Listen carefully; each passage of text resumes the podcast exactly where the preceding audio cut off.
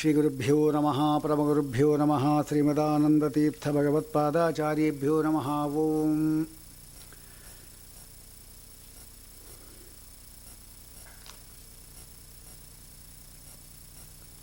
ಧ್ರುವರಾಯನ ಕಥೆಯನ್ನು ನಾವು ಕೇಳ್ತಾ ಇದ್ದೀವಿ. ಈ ಧ್ರುವರಾಯನ ಕಥೆಯಲ್ಲಿ ನಾವು ತಿಳ್ಕೋಬೇಕಾಗತಕ್ಕಂಥ ಅಂಶವೂ ಕೂಡ ಇದೆ ಧ್ರುವರಾಯನ ಕಥೆಯಲ್ಲಿ.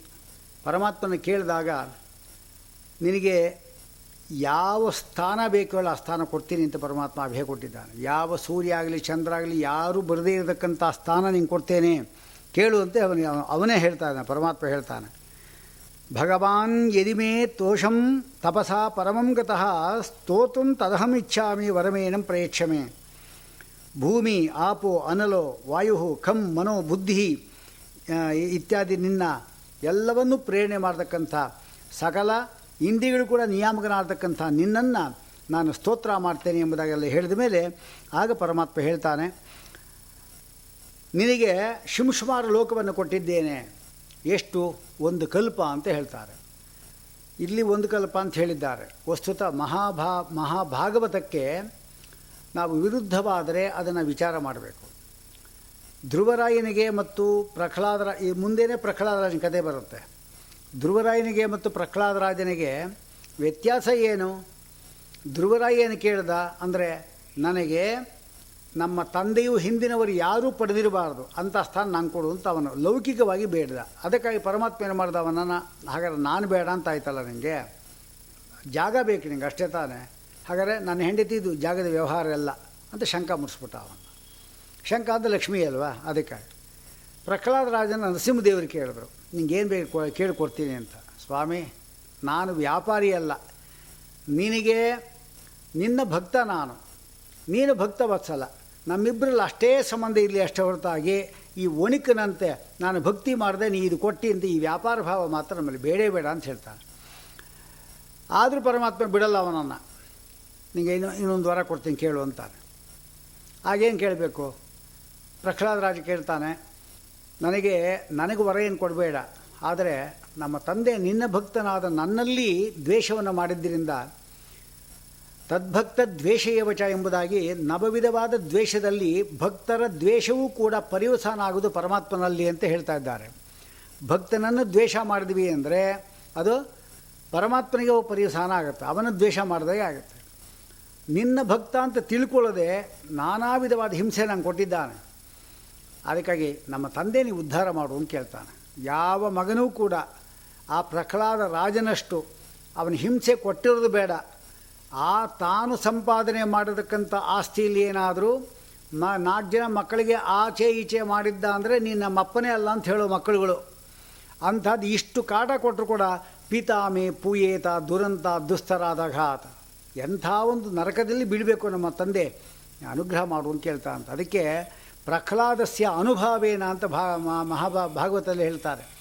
ವಸ್ತುತ ಅವನು ಎಂಥ ಒಂದು ಅಂಧಂತಮಸಿಗೆ ಬಿಡಬೇಕಾಗಿತ್ತು ಹಿರಣ್ಯಕಶಿವು ಆದರೆ ಪ್ರಹ್ಲಾದರಾಜನ ಒಂದು ಭಕ್ತಿಯಿಂದಾಗಿ ಅವನು ಒಳ್ಳೆ ಲೋಕಕ್ಕೆ ಹೋದ ಅಂತ ಹೇಳ್ತಾ ಇದ್ದಾರೆ. ಹಾಗೆ ಇಂತಹ ಒಂದು ಪಿತೃಭಕ್ತಿ ಒಂದು ಪುನಃ ಪ್ರಶ್ನೆ ಆಗ್ತಾನೆ. ಪುನಃ ನಿಂಗೆ ಇನ್ನೊಂದು ಇನ್ನೊಂದು ವರ ಕೊಡ್ತೀನಿ ಕೇಳು ಅಂತೇಳಿ ಪುನಃ ಹೇಳ್ತಾನೆ, ಪುನಃ ಯಾಕೆ ವರ ಕೊಡ್ತೀನಿ ಕೊಡ್ತೀನಿ ಅಂತ ನನ್ನ ಲೋಭಿಯನ್ನಾಗಿ ಮಾಡ್ತಿ. ನನ್ನನ್ನು ಆಸೆ ಉಳ್ಳವನಾಗಿ ಮಾಡಬೇಡ. ನಿನ್ನ ಭಕ್ತಿ ಒಂದು ಸಾಕು, ನಿನ್ನ ಅನುಗ್ರಹ ಒಂದು ಸಾಕು ಅಂತ ಹೇಳ್ತಾನೆ. ಏ, ಇಲ್ಲ ನನಗೆ ನಿಂಗೆ ಯಾವುದು ಬೇಡ, ನಿಂಗೆ ಮೋಕ್ಷ ಕೊಡ್ತೀನಿ ಅಂತ. ನಮಗೆ ಆ ಮಾತು ಹೇಳಿದ್ರೆ ಏನು ಹೇಳ್ತಾ ಇದ್ವಿ? ಸ್ವಾಮಿ, ನಮ್ಮ ಮನೆಯವ್ರಿಗೆ ಮಾತ್ರ ಅಷ್ಟೇ ಯಾರಿಗೂ ಕೊಡಬೇಡ ಅಂತ. ಪಕ್ಕ ಮನೆ ಕೇಳಿಸ್ಕೊಂಡ್ಬಿಡ್ತಾರೆ ಇಷ್ಟು ಸ್ವಾರ್ಥ ಬುದ್ಧಿ, ಇಷ್ಟು ಲೋಭ ಬುದ್ಧಿ, ನಮ್ಮವ್ರಿಗೇ ಇರಬೇಕು, ನಮಗೇ ಇರಬೇಕು ಇಂಥ ಬುದ್ಧಿ. ಪ್ರಹ್ಲಾದರಾಜ ಹೇಳ್ತಾರೆ ಎಂಥ ಮಾತು? ಏತಾನ್ ಸರ್ವಾನ್ ಕಾ, ಸರ್ವಾನ್ ವಿಹಾಯ, ಅಹಂ ಏಕಏವ ಕಥಂ ವಿಮೋಕ್ಷೆ. ಇಷ್ಟು ಜನ ಪಾಪ ಎಲ್ಲ ಸಂಸಾರದಲ್ಲಿ ಕಷ್ಟಪಡ್ತಾ ಇದ್ದಾರೆ. ಅವರು ಎಲ್ಲರನ್ನೂ ಕೂಡ ಬಿಟ್ಟು ನಾವು ಒಬ್ಬನೇ ಒಬ್ಬನ ಮೋಕ್ಷಕ್ಕೆ ಹೋಗಲ್ಲ. ಬೇಡ ಸ್ವಾಮಿ, ಈ ಒಂದು ಸ್ವಾರ್ಥ ಬೇಡ ಅಂತ. ಯಾರಾದರೂ ಕೇಳುತ್ತಾ, ಪ್ರ, ಮಾತಾ ಇದು? ಯಾರೂ ಕೇಳೋದಿಲ್ಲ ಅದಕ್ಕೆ ವಿಶಾಲವಾದ ಭಾವನೆ. ಅದಕ್ಕೆ ನಂಗೆ ಬೇಡ ಸ್ವಾಮಿ ಎಲ್ಲರೂ ಕರ್ಕೊಂಬರ್ತೀನಿ ಅಂತ. ಅದಕ್ಕಾಗಿ ರಾಘವೇಂದ್ರ ತೀರ್ಥರಾಗಿ, ವ್ಯಾಸರಾಜರಾಗಿ, ಅಲ್ಲಲ್ಲಿ ಬೃಂದಾವನ ರೂಪದಲ್ಲಿ, ಗ್ರಂಥ ರೂಪದಲ್ಲಿ, ಪ್ರಪಂಚ ಪೂರ್ತಿ ಅವರು ಹರಡಿ ಅವರು ಒಂದೊಂದು ರೂಪ ಇಟ್ಟು. ಯಾಕೆಂದರೆ ಅವ್ರ ಗ್ರಂಥ ಅಂದರೆ ಬೇರೆ ಅಲ್ಲ. ಅವ್ರ ಗ್ರಂಥ ಅಂದರೆ ಏನು? ರೂಪಮನ್ಯದಿವು ಧನ್ಯಮಾತ್ಮನಃ. ಅವರದೇ ಒಂದು ರೂಪ ಅಷ್ಟೇ ಗ್ರಂಥ ಅಂದರೆ. ಆ ಗ್ರಂಥಗಳ ಮೂಲಕವಾಗಿ ಯಾರ್ಯಾರು ಓದ್ತಾರೋ ಅವರೆಲ್ಲರನ್ನೂ ಕರ್ಕೊಂಬರ್ಲಿಕ್ಕೋಸ್ಕರವಾಗಿ ರಾಘವೇಂದ್ರ ತೀರ್ಥರಂಕು ಪ್ರತಿಯೊಂದು ಒಂದು ಬೃಂದಾವನ ರೂಪದಲ್ಲಿ ಆಯಾ ಜಾಗದಲ್ಲಿ ಇದ್ದು ಅಲ್ಲಿ ಬೇಕಾದಕ್ಕಂಥ ಧರ್ಮ ಕಾರ್ಯಗಳೆಲ್ಲ ನಡ್ಕೊಂಡು ಬರ್ತಾ ನಡೆಸ್ಕೊಂಡು ಬರ್ತಾ ಇದ್ದಾರೆ. ಸತ್ಯ, ಧರ್ಮ, ರಥ ಎಂಬುದನ್ನು ಅವರು ಸಾಬೀತುಗೊಳಿಸಿದ್ದಾರೆ ಅವರು. ಹಾಗಾಗಿ ಆ ಪ್ರಹ್ಲಾದರಾಜನ ಕೂಡ ಇಂಥದ್ದು. ಇನ್ನೊಂದು ವರ ಕೇಳು ಅಂತ ಹೇಳ್ತಾರೆ ನಾನು ಇನ್ನೇನು ಕೇಳೋದೇ ಇಲ್ಲ ಅಂತ ಹೇಳ್ಬಿಡ್ತಾನು. ಅಂದರೆ ಇಷ್ಟು ಹೇಳಿದಾಗ ಇವಂದೇನು? ಕಡೆಗೆ ಪರಮಾತ್ಮ ತನ್ನ ಅಭಯ ಹಸ್ತ ಇರ್ತಾನೆ ತಲೆ ಮೇಲೆ. ಅಂದರೆ ಏನು? ಯಾವತ್ತು ಪರಮಾತ್ಮನ ಅಭಯ ಹಸ್ತ ಇಡೋದು ಯಾವಾಗ ಅಂತ ಹೇಳಿದ್ರೆ, ಲೌಕಿಕ ವಸ್ತುಗಳು ಯಾವುದೂ ಅಪೇಕ್ಷೆ ಪಡಬಾರ್ದು. ಪರಮಾತ್ಮ ಒಬ್ಬನೇ ಬೇಕು ಅಂತ ಹೇಳಬೇಕು. ಅದು ಏಕಾಂತ ಭಕ್ತರ ಲಕ್ಷಣ ಅದು. ಏಕಾಂತ ಭಕ್ತರು. ಏಕಾಂತ ಭಕ್ತರು ಅಂದರೆ ಏನು? ಅವರು ಪರಮಾತ್ಮನ ಬಿಟ್ಟು ಬೇರೆ ಯಾರನ್ನೂ ಕೇಳೋದಿಲ್ಲ. ಒಂದು ಸುಮ್ಮನೆ ಒಂದು ದೃಷ್ಟಾಂತ ನಾವು ಹೇಳೋದಾದರೆ, ನಾನು ಅನುಭವಿಸಿದ ದೃಷ್ಟಾಂತ ಅದು ಹೇಳ್ತಾ ಇದ್ದೇನೆ. ಶಾಲೆಗಳಲ್ಲಿ ಮಕ್ಕಳೆಲ್ಲ ಈ ಹೊಸದಾಗಿ ವರ್ಷ ಶುರು ಆಗುತ್ತಲ್ಲ ಅಂದರೆ ಕಾಲಿ ಸ್ಕೂಲ್ ನಡೀತಾ ಇತ್ತಲ್ಲ ಆ ಸಂದರ್ಭದಲ್ಲಿ ಮಕ್ಕಳೆಲ್ಲ ಸಣ್ಣ ಸಣ್ಣ ಮಕ್ಕಳೆಲ್ಲ ಈ ಪ್ರೈಮರಿ ಯೂನಿವರ್ಸಿಟಿ ಸಣ್ಣ ಸಣ್ಣದು U K G L K G ಇರ್ತಲ್ಲ ಅಲ್ಲಿಗೆಲ್ಲ ಸೇರಿಸಿರ್ತಾರೆ ಅವ್ರು ಬಿಟ್ಟು ಹೊಡೋಗ್ತಾರೆ ವ್ಯಾನಲ್ಲಿ ಬಿಟ್ಟು ಹೊಡೋಗ್ತಾರೆ ಅದು ಮನೆಯದು ನೆನಪು ಬಂದ್ಬಿಡುತ್ತೆ ಅದಕ್ಕೆ, ಆ ಮಕ್ಕಳಿಗೆ. ಅದೇನು ದಾ ಗೇಟದ್ದು ಅನ್ಕೊಂಡು ಜೋರಾಗಿ ಅಳ್ತಾ ಇರ್ತೀವಿ ಎಷ್ಟು ಸಮಾಧಾನ ಮಾಡಿದ್ರು ಚಾಕ್ಲೇಟ್ ಕೊಟ್ಟರು ಸೈಕಲ್ಲು, ಅದು ಇದೇನು ಕೊಟ್ಟರು ನಮಗೇನು ಬೇಡ. ಅಮ್ಮ ಬೇಕು ಅಂತ ಗಲಾಟೆ ಮಾಡ್ತಾ ಇರ್ತಾರೆ ಕೆಲವು ಮಕ್ಕಳು ಇರ್ತಾರೆ, ಅವರೇನು? ಅಂದರೆ ಚಾಕ್ಲೇಟೋ, ಇದು ಕೊಟ್ಬಿಟ್ಟು ಸುಮ್ಮನೆ ಆಗಿಬಿಡ್ತಾವೆ. ಕೆಲವು ಮಕ್ಕಳಂಕೂ ಅಳತಾನೇ ಇರ್ತಾರೆ ಫೋನ್ ಮಾಡಿ ಅವರ ಅಮ್ಮನ ಕಳಿಸೋರ್ಗೂ ಬಿಡಲ್ಲ ಅದು. ಹಾಗೆ, ಇದು ದೃಷ್ಟಾಂತ. ಹಾಗೆ, ಬೇರೆ ಇಂದ್ರಾದಿ ದೇವತೆಗಳು ಏನಾದರೂ ಕೂಡ ಅವರು ಅತ್ತಾಗ ಚಾಕ್ಲೇಟು ಅಂತ ಸ್ವರ್ಗ, ಗಿರ್ಗ ಅಂತ ಕೊಟ್ಬಿಟ್ರೆ ಸುಮ್ಮನೆ ಆಗಿಬಿಡ್ತಾರೆ. ಆದರೆ ವಾಯುದೇವರು ಇದ್ದಾರಲ್ಲ, ಅವರು ನನಗೇನು ಕೊಟ್ಟರು ಬೇಡ. ಏನು ಬೇಕು ನಿಮಗೆ ಅಮ್ಮನೇ ಬೇಕು ಅಂತ ಹೇಳುವಂತೆ ಅಂದರೆ ಪರಮಾತ್ಮನೇ ಬೇಕು ಅಂತ ಅಂಥ ಏಕಾಂತ ಭಕ್ತರು ಅಂತ, ಏಕಾಂತ ಭಕ್ತಿ ಹಿ ಗೋವಿಂದೆ ಅಂತ ಪ್ರಹ್ಲಾದರಾಜನಿಗೆ ಹೇಳ್ತಾರೆ. ಪ್ರಹ್ಲಾದರಾಜನಲ್ಲಿ ಹಿರಣ್ಯಕಶಿಪೋ ಪುತ್ರ ಪ್ರಹ್ಲಾದ ಭಗವತ್ಪ್ರಿಯ ವಾಯುನಾಚ ಸಮಾವಿಷ್ಟ. ವಾಯುನಾಚ ವಿಷ್ಣು ಕೂಡ ಇದ್ದಾನೆ ಅಂತ ಆಯಿತು ವಾಯುನಾಚ ಸಮಾವಿಷ್ಟ ಮಹಾಬಲ ಸಮನ್ವಿತ. ಅದಕ್ಕೆ ಮಹಾಬಲಿಷ್ಠನಾಗಿದ್ದಾನೆ. ಅವನೇನು ಕೇಳಬೇಕು? ಏನು ಕೇಳಿಲ್ಲ ಪರಮಾತ್ಮ, ಅಭಯಹಸ್ತ. ಎಂಥ ಅಭಯಹಸ್ತ ಭಾಗವತ ಹೇಳುತ್ತೆ ಅಂದರೆ ಯಾವ ಹಿರಣ್ಯಕಶಿಪುವನ್ನು ಸೀಳು ಹಾಕಿ ಅವನ ರಕ್ತ ಸಿಂಚಿತವಾದ ಕೈ ತಲ ಅದನ್ನೇ ಹಾಗೆ ಇಟ್ಬಿಟ್ಟಂತ ಅವನ ತಲೆ ಮೇಲೆ ಇಟ್ಟು. ಅಂದರೆ ಪರಮಾತ್ಮನ ಅನುಗ್ರಹ ಹೀಗೆ ಪ್ರಹ್ಲಾದರಾಜನಿಗೆ. ಆಮೇಲೆ, ಆಯ್ತು ಸ್ವಾಮಿ ಅನುಗ್ರಹ ಮಾಡಿದ್ರು ಪಟ್ಟಾಭಿಷೇಕ ಮಾಡಿಬಿಟ್ರು. ಎಷ್ಟು ವರ್ಷ? ನೀನು ಒಂದು ಕಲ್ಪ ಪರ್ಯಂತವಾಗಿ ಈ ಅಸುರ ರಾಜ್ಯವನ್ನು ಆಳಿ, ಆನಂತರ ಅನಂತರ ನಾಲ್ವಲೋಕಕ್ಕೆ ಬಾ ಅಂತ ನರಸಿಂಹದೇವರು ಹೇಳಿದರು. ವಿಷ್ಣು ಪುರಾಣ ಹೇಳ್ತಾ ಇದೆ, ಇವನಿಗೆ ಒಂದು ಕಲ್ಪ ಪರ್ಯಂತ ನೀರಬೇಕು ಅಂತ ಹೇಳ್ತಾ ಇದೆ. ಇದು ಭಾಗವತಕ್ಕೆ ವಿರೋಧ ಬರುತ್ತೆ. ಭಾಗವತದಲ್ಲಿ ಎಷ್ಟು ಹೇಳಿದ್ದಾರಲ್ಲಿ? ಒಂದು ಮನ್ವಂತರ ಇದ್ದು ನೀ ಬಾ ಅಂತ ಹೇಳಿದ್ದಾರೆ. ಒಂದು ಮನ್ವಂತರ ಅಂದರೆ ಏನು? ಸುಮಾರು ಒಂದು ಮನ್ವಂತರ ಅಂದರೆ ಕೃತ, ತ್ರೇತ, ದ್ವಾಪರ, ಕಲಿಯುಗಳು ಅಷ್ಟು ಸೇರಿದರೆ ಅದು ಎಪ್ಪತ್ತೊಂದು ಬಾರಿ ತಿರುಗಬೇಕು. ಯುಗಾನಾಂ ಏಕಸಪ್ತತಿ ಮನ್ವಂತರಂ ಅಂದರೆ ಎಪ್ಪತ್ತೊಂದು ಬಾರಿ ಸುತ್ತಬೇಕು. ಯಾವುದು? ಕೃತ, ತ್ರೇತ, ದ್ವಾಪರ, ಕಲಿ. ಕೃತ, ತ್ರೇತ, ದ್ವಾಪರ, ಕಲಿ. ಎಪ್ಪತ್ತೊಂದು ಸಾರಿ ಆಗಬೇಕು. ಕೃತ, ತ್ರೇತ, ದ್ವಾಪರ, ಕಲಿಗಳು ಎಷ್ಟು ವರ್ಷ ಅದು ಬರ್ತದ ನಾಲ್ಕು ಲಕ್ಷ ಮೂವತ್ತೆರಡು ಸಾವಿರ, ಎಂಟು ಲಕ್ಷ ಅರವತ್ನಾಲ್ಕು ಸಾವಿರ, ಹನ್ನೆರಡು ಲಕ್ಷ ತೊಂಬತ್ತಾರು ಸಾವಿರ, ಹದಿನೇಳು ಲಕ್ಷ ಇಪ್ಪತ್ತೆಂಟು ಸಾವಿರ. ಒನ್ ಇಷ್ಟು, ಟೂ ಇಷ್ಟು ಫೋರ್ ತ್ರೀ ಇಷ್ಟು, ಫೋರ್. ಹಾಗಾಯಿತು. ಅಷ್ಟು ಸೇರಿಸಿದರೆ ನಲವತ್ತ್ಮೂರು ಲಕ್ಷ ಇಪ್ಪತ್ತು ಸಾವಿರ ವರ್ಷ ಆಗುತ್ತೆ ಅದು ಅಷ್ಟು ಕೂಡಿದರೆ. ಅದಕ್ಕೆ ಎಪ್ಪತ್ತೊಂದು ಸೇರಿಸ್ಬೇಕು ನಾವು. ಹಾಗಾದರೆ ಮೂವತ್ತು ಕೋಟಿ, ಅರವತ್ತೇಳು ಲಕ್ಷ ಇಪ್ಪತ್ತು ಸಾವಿರ ವರ್ಷ ಬರುತ್ತೆ. ಇದಕ್ಕೆ ಮಧ್ವಾಚಾರು ಇನ್ನು ಹದಿನೆಂಟು ಲಕ್ಷ ಐವತ್ತು ಸಾವಿರ ವರ್ಷ ಸೇರಿಸ್ಕೋಬೇಕು ಅಂತ ಹೇಳ್ತಾರೆ. ಸುಮಾರು ಎಂಬತ್ತು ಲಕ್ಷ ಅಂತ ಇಟ್ಕೊಳ್ಳೋಣ. ಅಷ್ಟು ವರ್ಷ ನೀವು ಭೂಮಿಲಿ ಇರಬೇಕು ಅಂತ ಆಯಿತು. ಅಂದರೆ ಇದು ಮನ ಇದು ಮನ್ಮಂತ್ರಕ್ಕೆ. ಅದು ಇವನು ಕೊಟ್ಟಿದ್ದ ರಾಜನ ಕೊಟ್ಟಿದ್ದಾನೆ. ಅದು ಕಲ್ಪ ಅಂದರೆ ಏನು? ಬಹಳ ಕಾಲ ಎಂಬ ಅರ್ಥದಲ್ಲಿ ಇಷ್ಟರ್ಥ, ಒಂದು ಮನ್ಮಂತ್ರ ಅಂದರೆ. ಈಗ ವೈವಸ್ವದ ಮನ್ವಂತರ ನಡೀತಾ ಇದೆ ಈಗ. ಈಗ ಎಪ್ಪತ್ತೊಂದು ಆವೃತ್ತಿ ಆಗಿಲ್ಲ ಇನ್ನು. ಈಗ ಎಷ್ಟು ಆವೃತ್ತಿ ಆಯಿತು? ಕೃತ ತ್ರೇತ ದ್ವಾಪರ ಕಲೆಗಳು ಒಟ್ಟು ಇಪ್ಪತ್ತೇಳು ಆವೃತ್ತಿ ಆಯಿತು. ಇಪ್ಪತ್ತೆಂಟನೇದಿದು ಅದಕ್ಕೆ ಅಷ್ಟಾವಿಂಶತಮೇ ಕಲಿಯುಗೆ. ಇಪ್ಪತ್ತೆಂಟನೇ ಆವೃತ್ತಿಯಲ್ಲೂ ಕೂಡ ಕೃತ ತ್ರೇತ ದ್ವಾಪರ ಮುಗಿದು ಈಗ ಕಲಿಯುಗದಲ್ಲಿದ್ದೇವೆ ಅಂತ ತಾತ್ಪರ್ಯ. ಹೀಗೆ ಇವನಿಗೆ ಅನುಗ್ರಹ ಮಾಡಿದ್ದು, ಅವನ ಅನುಗ್ರಹ ಮಾಡಲಿಕ್ಕೂ ವ್ಯತ್ಯಾಸ ಏನಾಯಿತು? ಅವನಿಗೆ ಲೋಕ ಶಾಶ್ವತವಾದದ್ದಲ್ಲ ಅದು. ಯಾಕೆ ಎಲ್ಲರೂ ವಾಪಸ್ ಬರಬೇಕಾಗಿದ್ದೆ, ಇವನು ಬರಬೇಕಾಯಿತು. ಆಮೇಲೆ ದುರ್ವ ದುರ್ವಂಗೆ ಗೊತ್ತಾಯಿತು. ಇನ್ನೊಂದು ವರ ಕೇಳ್ಕೊಂಡ ಅವನು. ನೀನು ನನಗೆ ಈ ಲೋಕ ಕೊಡ್ತೀನಿ ಅಂತ ನಾವು ಒಪ್ಪಲ್ಲ. ನಮ್ಮ ತಾಯಿ ಬರಬೇಕು, ಎಲ್ಲ ಮೂಲ ಇರೋದು ನಮ್ಮ ತಾಯಿಯಿಂದ ಆಗಿರೋದು. ಬರಬೇಕು ಅಂತ. ನೋಡಪ್ಪ, ನಿನ್ನ, ನಿನಗಿಂತಲೂ ಕೂಡ ನಿಮ್ಮ ತಾಯಿ ಮೊಟ್ಟ ಮೊದಲು ಅಲ್ಲಿ ಹೋಗಿದ್ದಾಳೆ ನೋಡುವಂಥ ಸುನೀತಿ ನಕ್ಷತ್ರ. ಯಾವತ್ತೂ ಕೂಡ ಧ್ರುವ ನಕ್ಷತ್ರವನ್ನು ನಾವು ತಿಳ್ಕೋಬೇಕು, ಎಲ್ಲಿದೆ ಅಂತ ಅದೇ ಗೊತ್ತಿಲ್ಲ. ಧ್ರುವ ನಕ್ಷತ್ರ, ಪೋಲ್ ಸ್ಟಾರ್ ಅಂತ ಅಷ್ಟೇ ಹತ್ರ ಹೇಳ್ತೀವಿ, ಎಲ್ಲಿದೆ ಅಂತ ಗೊತ್ತಿಲ್ಲ ಅದು. ವಸ್ತುತಃ ನಾವು ಈಗ ದಕ್ಷಿಣಾಯನದಲ್ಲಿ ನಮ್ಮ ನೋಡೋದು ಕಷ್ಟ. ಉತ್ತರಾಯಣ ಕಾಲದಲ್ಲಿ, ಸಾಮಾನ್ಯವಾಗಿ ಉತ್ತರಾಯಣ ಕಾಲದಲ್ಲಿ ಬೆಳಿಗ್ಗೆ ನಾವು ಒಂದು ಕೆಲವು ಸಾರಿ ಸಾಯಂಕಾಲ ಬರುತ್ತೆ, ಕೆಲವು ಸಾರಿ ರಾತ್ರಿ ಒಂಬತ್ತು ಗಂಟೆ, ಹತ್ತು ಗಂಟೆ ಬರುತ್ತೆ, ಏಳು ಗಂಟೆ, ಎಂಟು ಗಂಟೆ ಬರುತ್ತೆ. ಉತ್ತರಾಯಣದಲ್ಲ ಹಾಗೆ ಬರುತ್ತೆ. ಸಾಮಾನ್ಯ ದಕ್ಷಿಣ, ಉತ್ತರಾಯಣ ಮುಗಿದು ದಕ್ಷಿಣಕ್ಕೆ ಬರ್ತಾ ಇರುವಾಗ ಅದು ನಾಲ್ಕು ಗಂಟೆ ಬೆಳಿಗ್ಗೆ ನಾವು ನೋಡಿದಾಗ ಈ ಉತ್ತರ ದಿಕ್ಕಿನಲ್ಲಿ ಕಾಣಿಸುತ್ತದು. ಧ್ರುವ ನಕ್ಷತ್ರ. ಧ್ರುವ ನಕ್ಷತ್ರದಿಂದ ನಮಗೆ ಭೂಮಿಗೆ ಬೆಳಕು ಬರಬೇಕಾಗಿದ್ದರೆ ಇನ್ನೂರ ಐವತ್ತು ಜ್ಯೋತಿರ್ವರ್ಷ, ಲೈಟ್ ಏನಂತಾರಲ್ಲ ಅದು. ಅಂದರೆ ಇನ್ನೂರೈವತ್ತು ವರ್ಷ ನಿರಂತರ ಬರ್ತಾನೇ ಇರುತ್ತದು ಅಕಸ್ಮಾತ್ ಏನಾದರೂ ಧ್ರುವ ನಕ್ಷತ್ರ ಅಲ್ಲಿಂದ ಜಾಗ ಖಾಲಿ ಮಾಡಿದ್ರೆ ನಮಗೆ ಗೊತ್ತಾಗೋದು ಇನ್ನೂರೈವತ್ತು ವರ್ಷ ಆದಮೇಲೆ.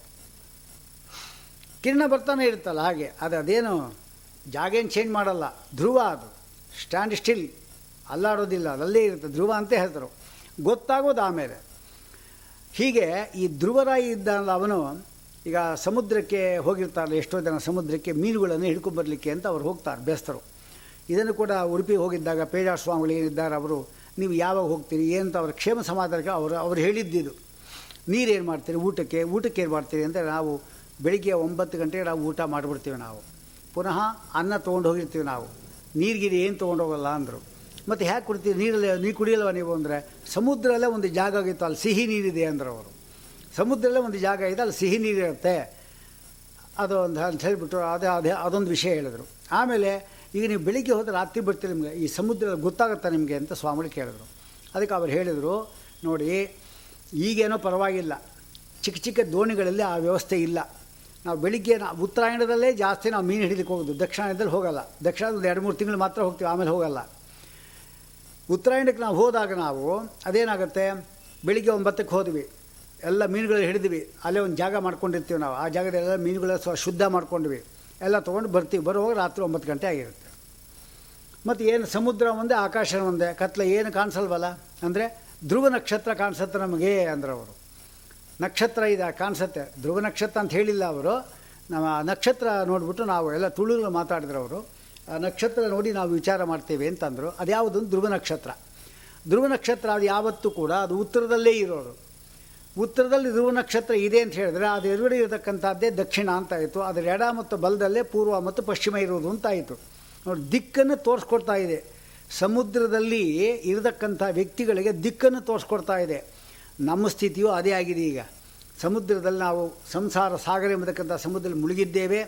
ಹಗಲು ಯಾವುದು, ರಾತ್ರಿ ಯಾವುದು, ಆಕಾಶ ಯಾವುದು, ಭೂಮಿ ಯಾವುದು ಏನು ಗೊತ್ತಾಗ್ತಾ ಇಲ್ಲ. ಆಗ ಈ ಧ್ರುವರಾಯರ ಕಥೆ ಇದಲ್ಲ. ಅದು ನಮ್ಮ ತಲೆಯಲ್ಲಿ ಇತ್ತು ಅಂತ ಹೇಳಿದ್ರೆ ಪೂರ್ಣವಾಗಿ ನಾವು ಅಲ್ಲಿದೆ ನಮ್ಮನೆ, ಇಲ್ಲಿಗೆ ಸುಮ್ಮನೆ. ಅಂತ ಆಗತ್ತೆ ಅಂತ ಈ ಧ್ರುವರಾಯನ ಕಥೆಯನ್ನು ಇಲ್ಲಿ ಹೇಳ್ತಾ ಇದ್ದಾರೆ. ಇಲ್ಲಿ ಸುಮಾರು ಕಥೆಗಳು ಇದೆ ಅದರಲ್ಲಿ. ಮುಂದಿನ ಕಥೆಯನ್ನು ನಾವು ಹೇಳುವಾಗ ಧ್ರುವರಾಯ ಏನಿದ್ದಾನವನು ಪರಮಾತ್ಮ ಇದ್ದಾನಲ್ಲ. ಅದು ಹಾಗಂತ ಹೇಳಿದ ಮಾತ್ರಕ್ಕೆ ಧ್ರುವರಾಯರು ಕಳಪೆ, ಪ್ರಹ್ಲಾದರ ಶ್ರೇಷ್ಠ ಅಂತ ತಿಳ್ಕೊಂಬಿಡಬಾರ್ದು. ಇಬ್ಬರು ಪರಮ ಭಕ್ತರೇ ಈಗ ಮುಂದಿನ ಈಗ ಗೊತ್ತಾಗತ್ತವರು. ಅದಕ್ಕೆ ಅವರೇನು ಮಾಡಿದ್ರು ಅಂದರೆ, ಏನೋ ತಾಯಿ ಬೈದಿದ್ಲು ಅಂಥೇಳಿ ಅವರು ಆ ಒಂದು ಲೌಕಿಕ ವರವನ್ನು ಕೇಳಿದರು, ಆಮೇಲೆ ಅವರೇ ಬೇಜ ಮಾಡಿಕೊಂಡ್ರು. ಪರಮಾತ್ಮನೂ ನಮಗೆ ಮೋಕ್ಷ ಕೊಡತಕ್ಕಂಥ ಪರಮಾತ್ಮ ನಮ್ಮ ಎದುರುಗಡೆ ಬಂದಿರುವಾಗ, ನಿಂಗೆ ಏನು ಬೇಕು ಅಂತ ಕೇಳಿ ಮೋಕ್ಷವನ್ನು ಕೇಳೋ ಬಿಟ್ಟು, ನಾನು ಯಾವುದೋ ಪುನಃ ಆವೃತ್ತಿ ಉಳ್ಳಂತಹ ಈ ಸ ಲೋಕವನ್ನು ಕೇಳಿಬಿಟ್ಟಲ್ಲ ಅಂತ ಬೇಡ ಮಾಡ್ಕೊತಾರೆ.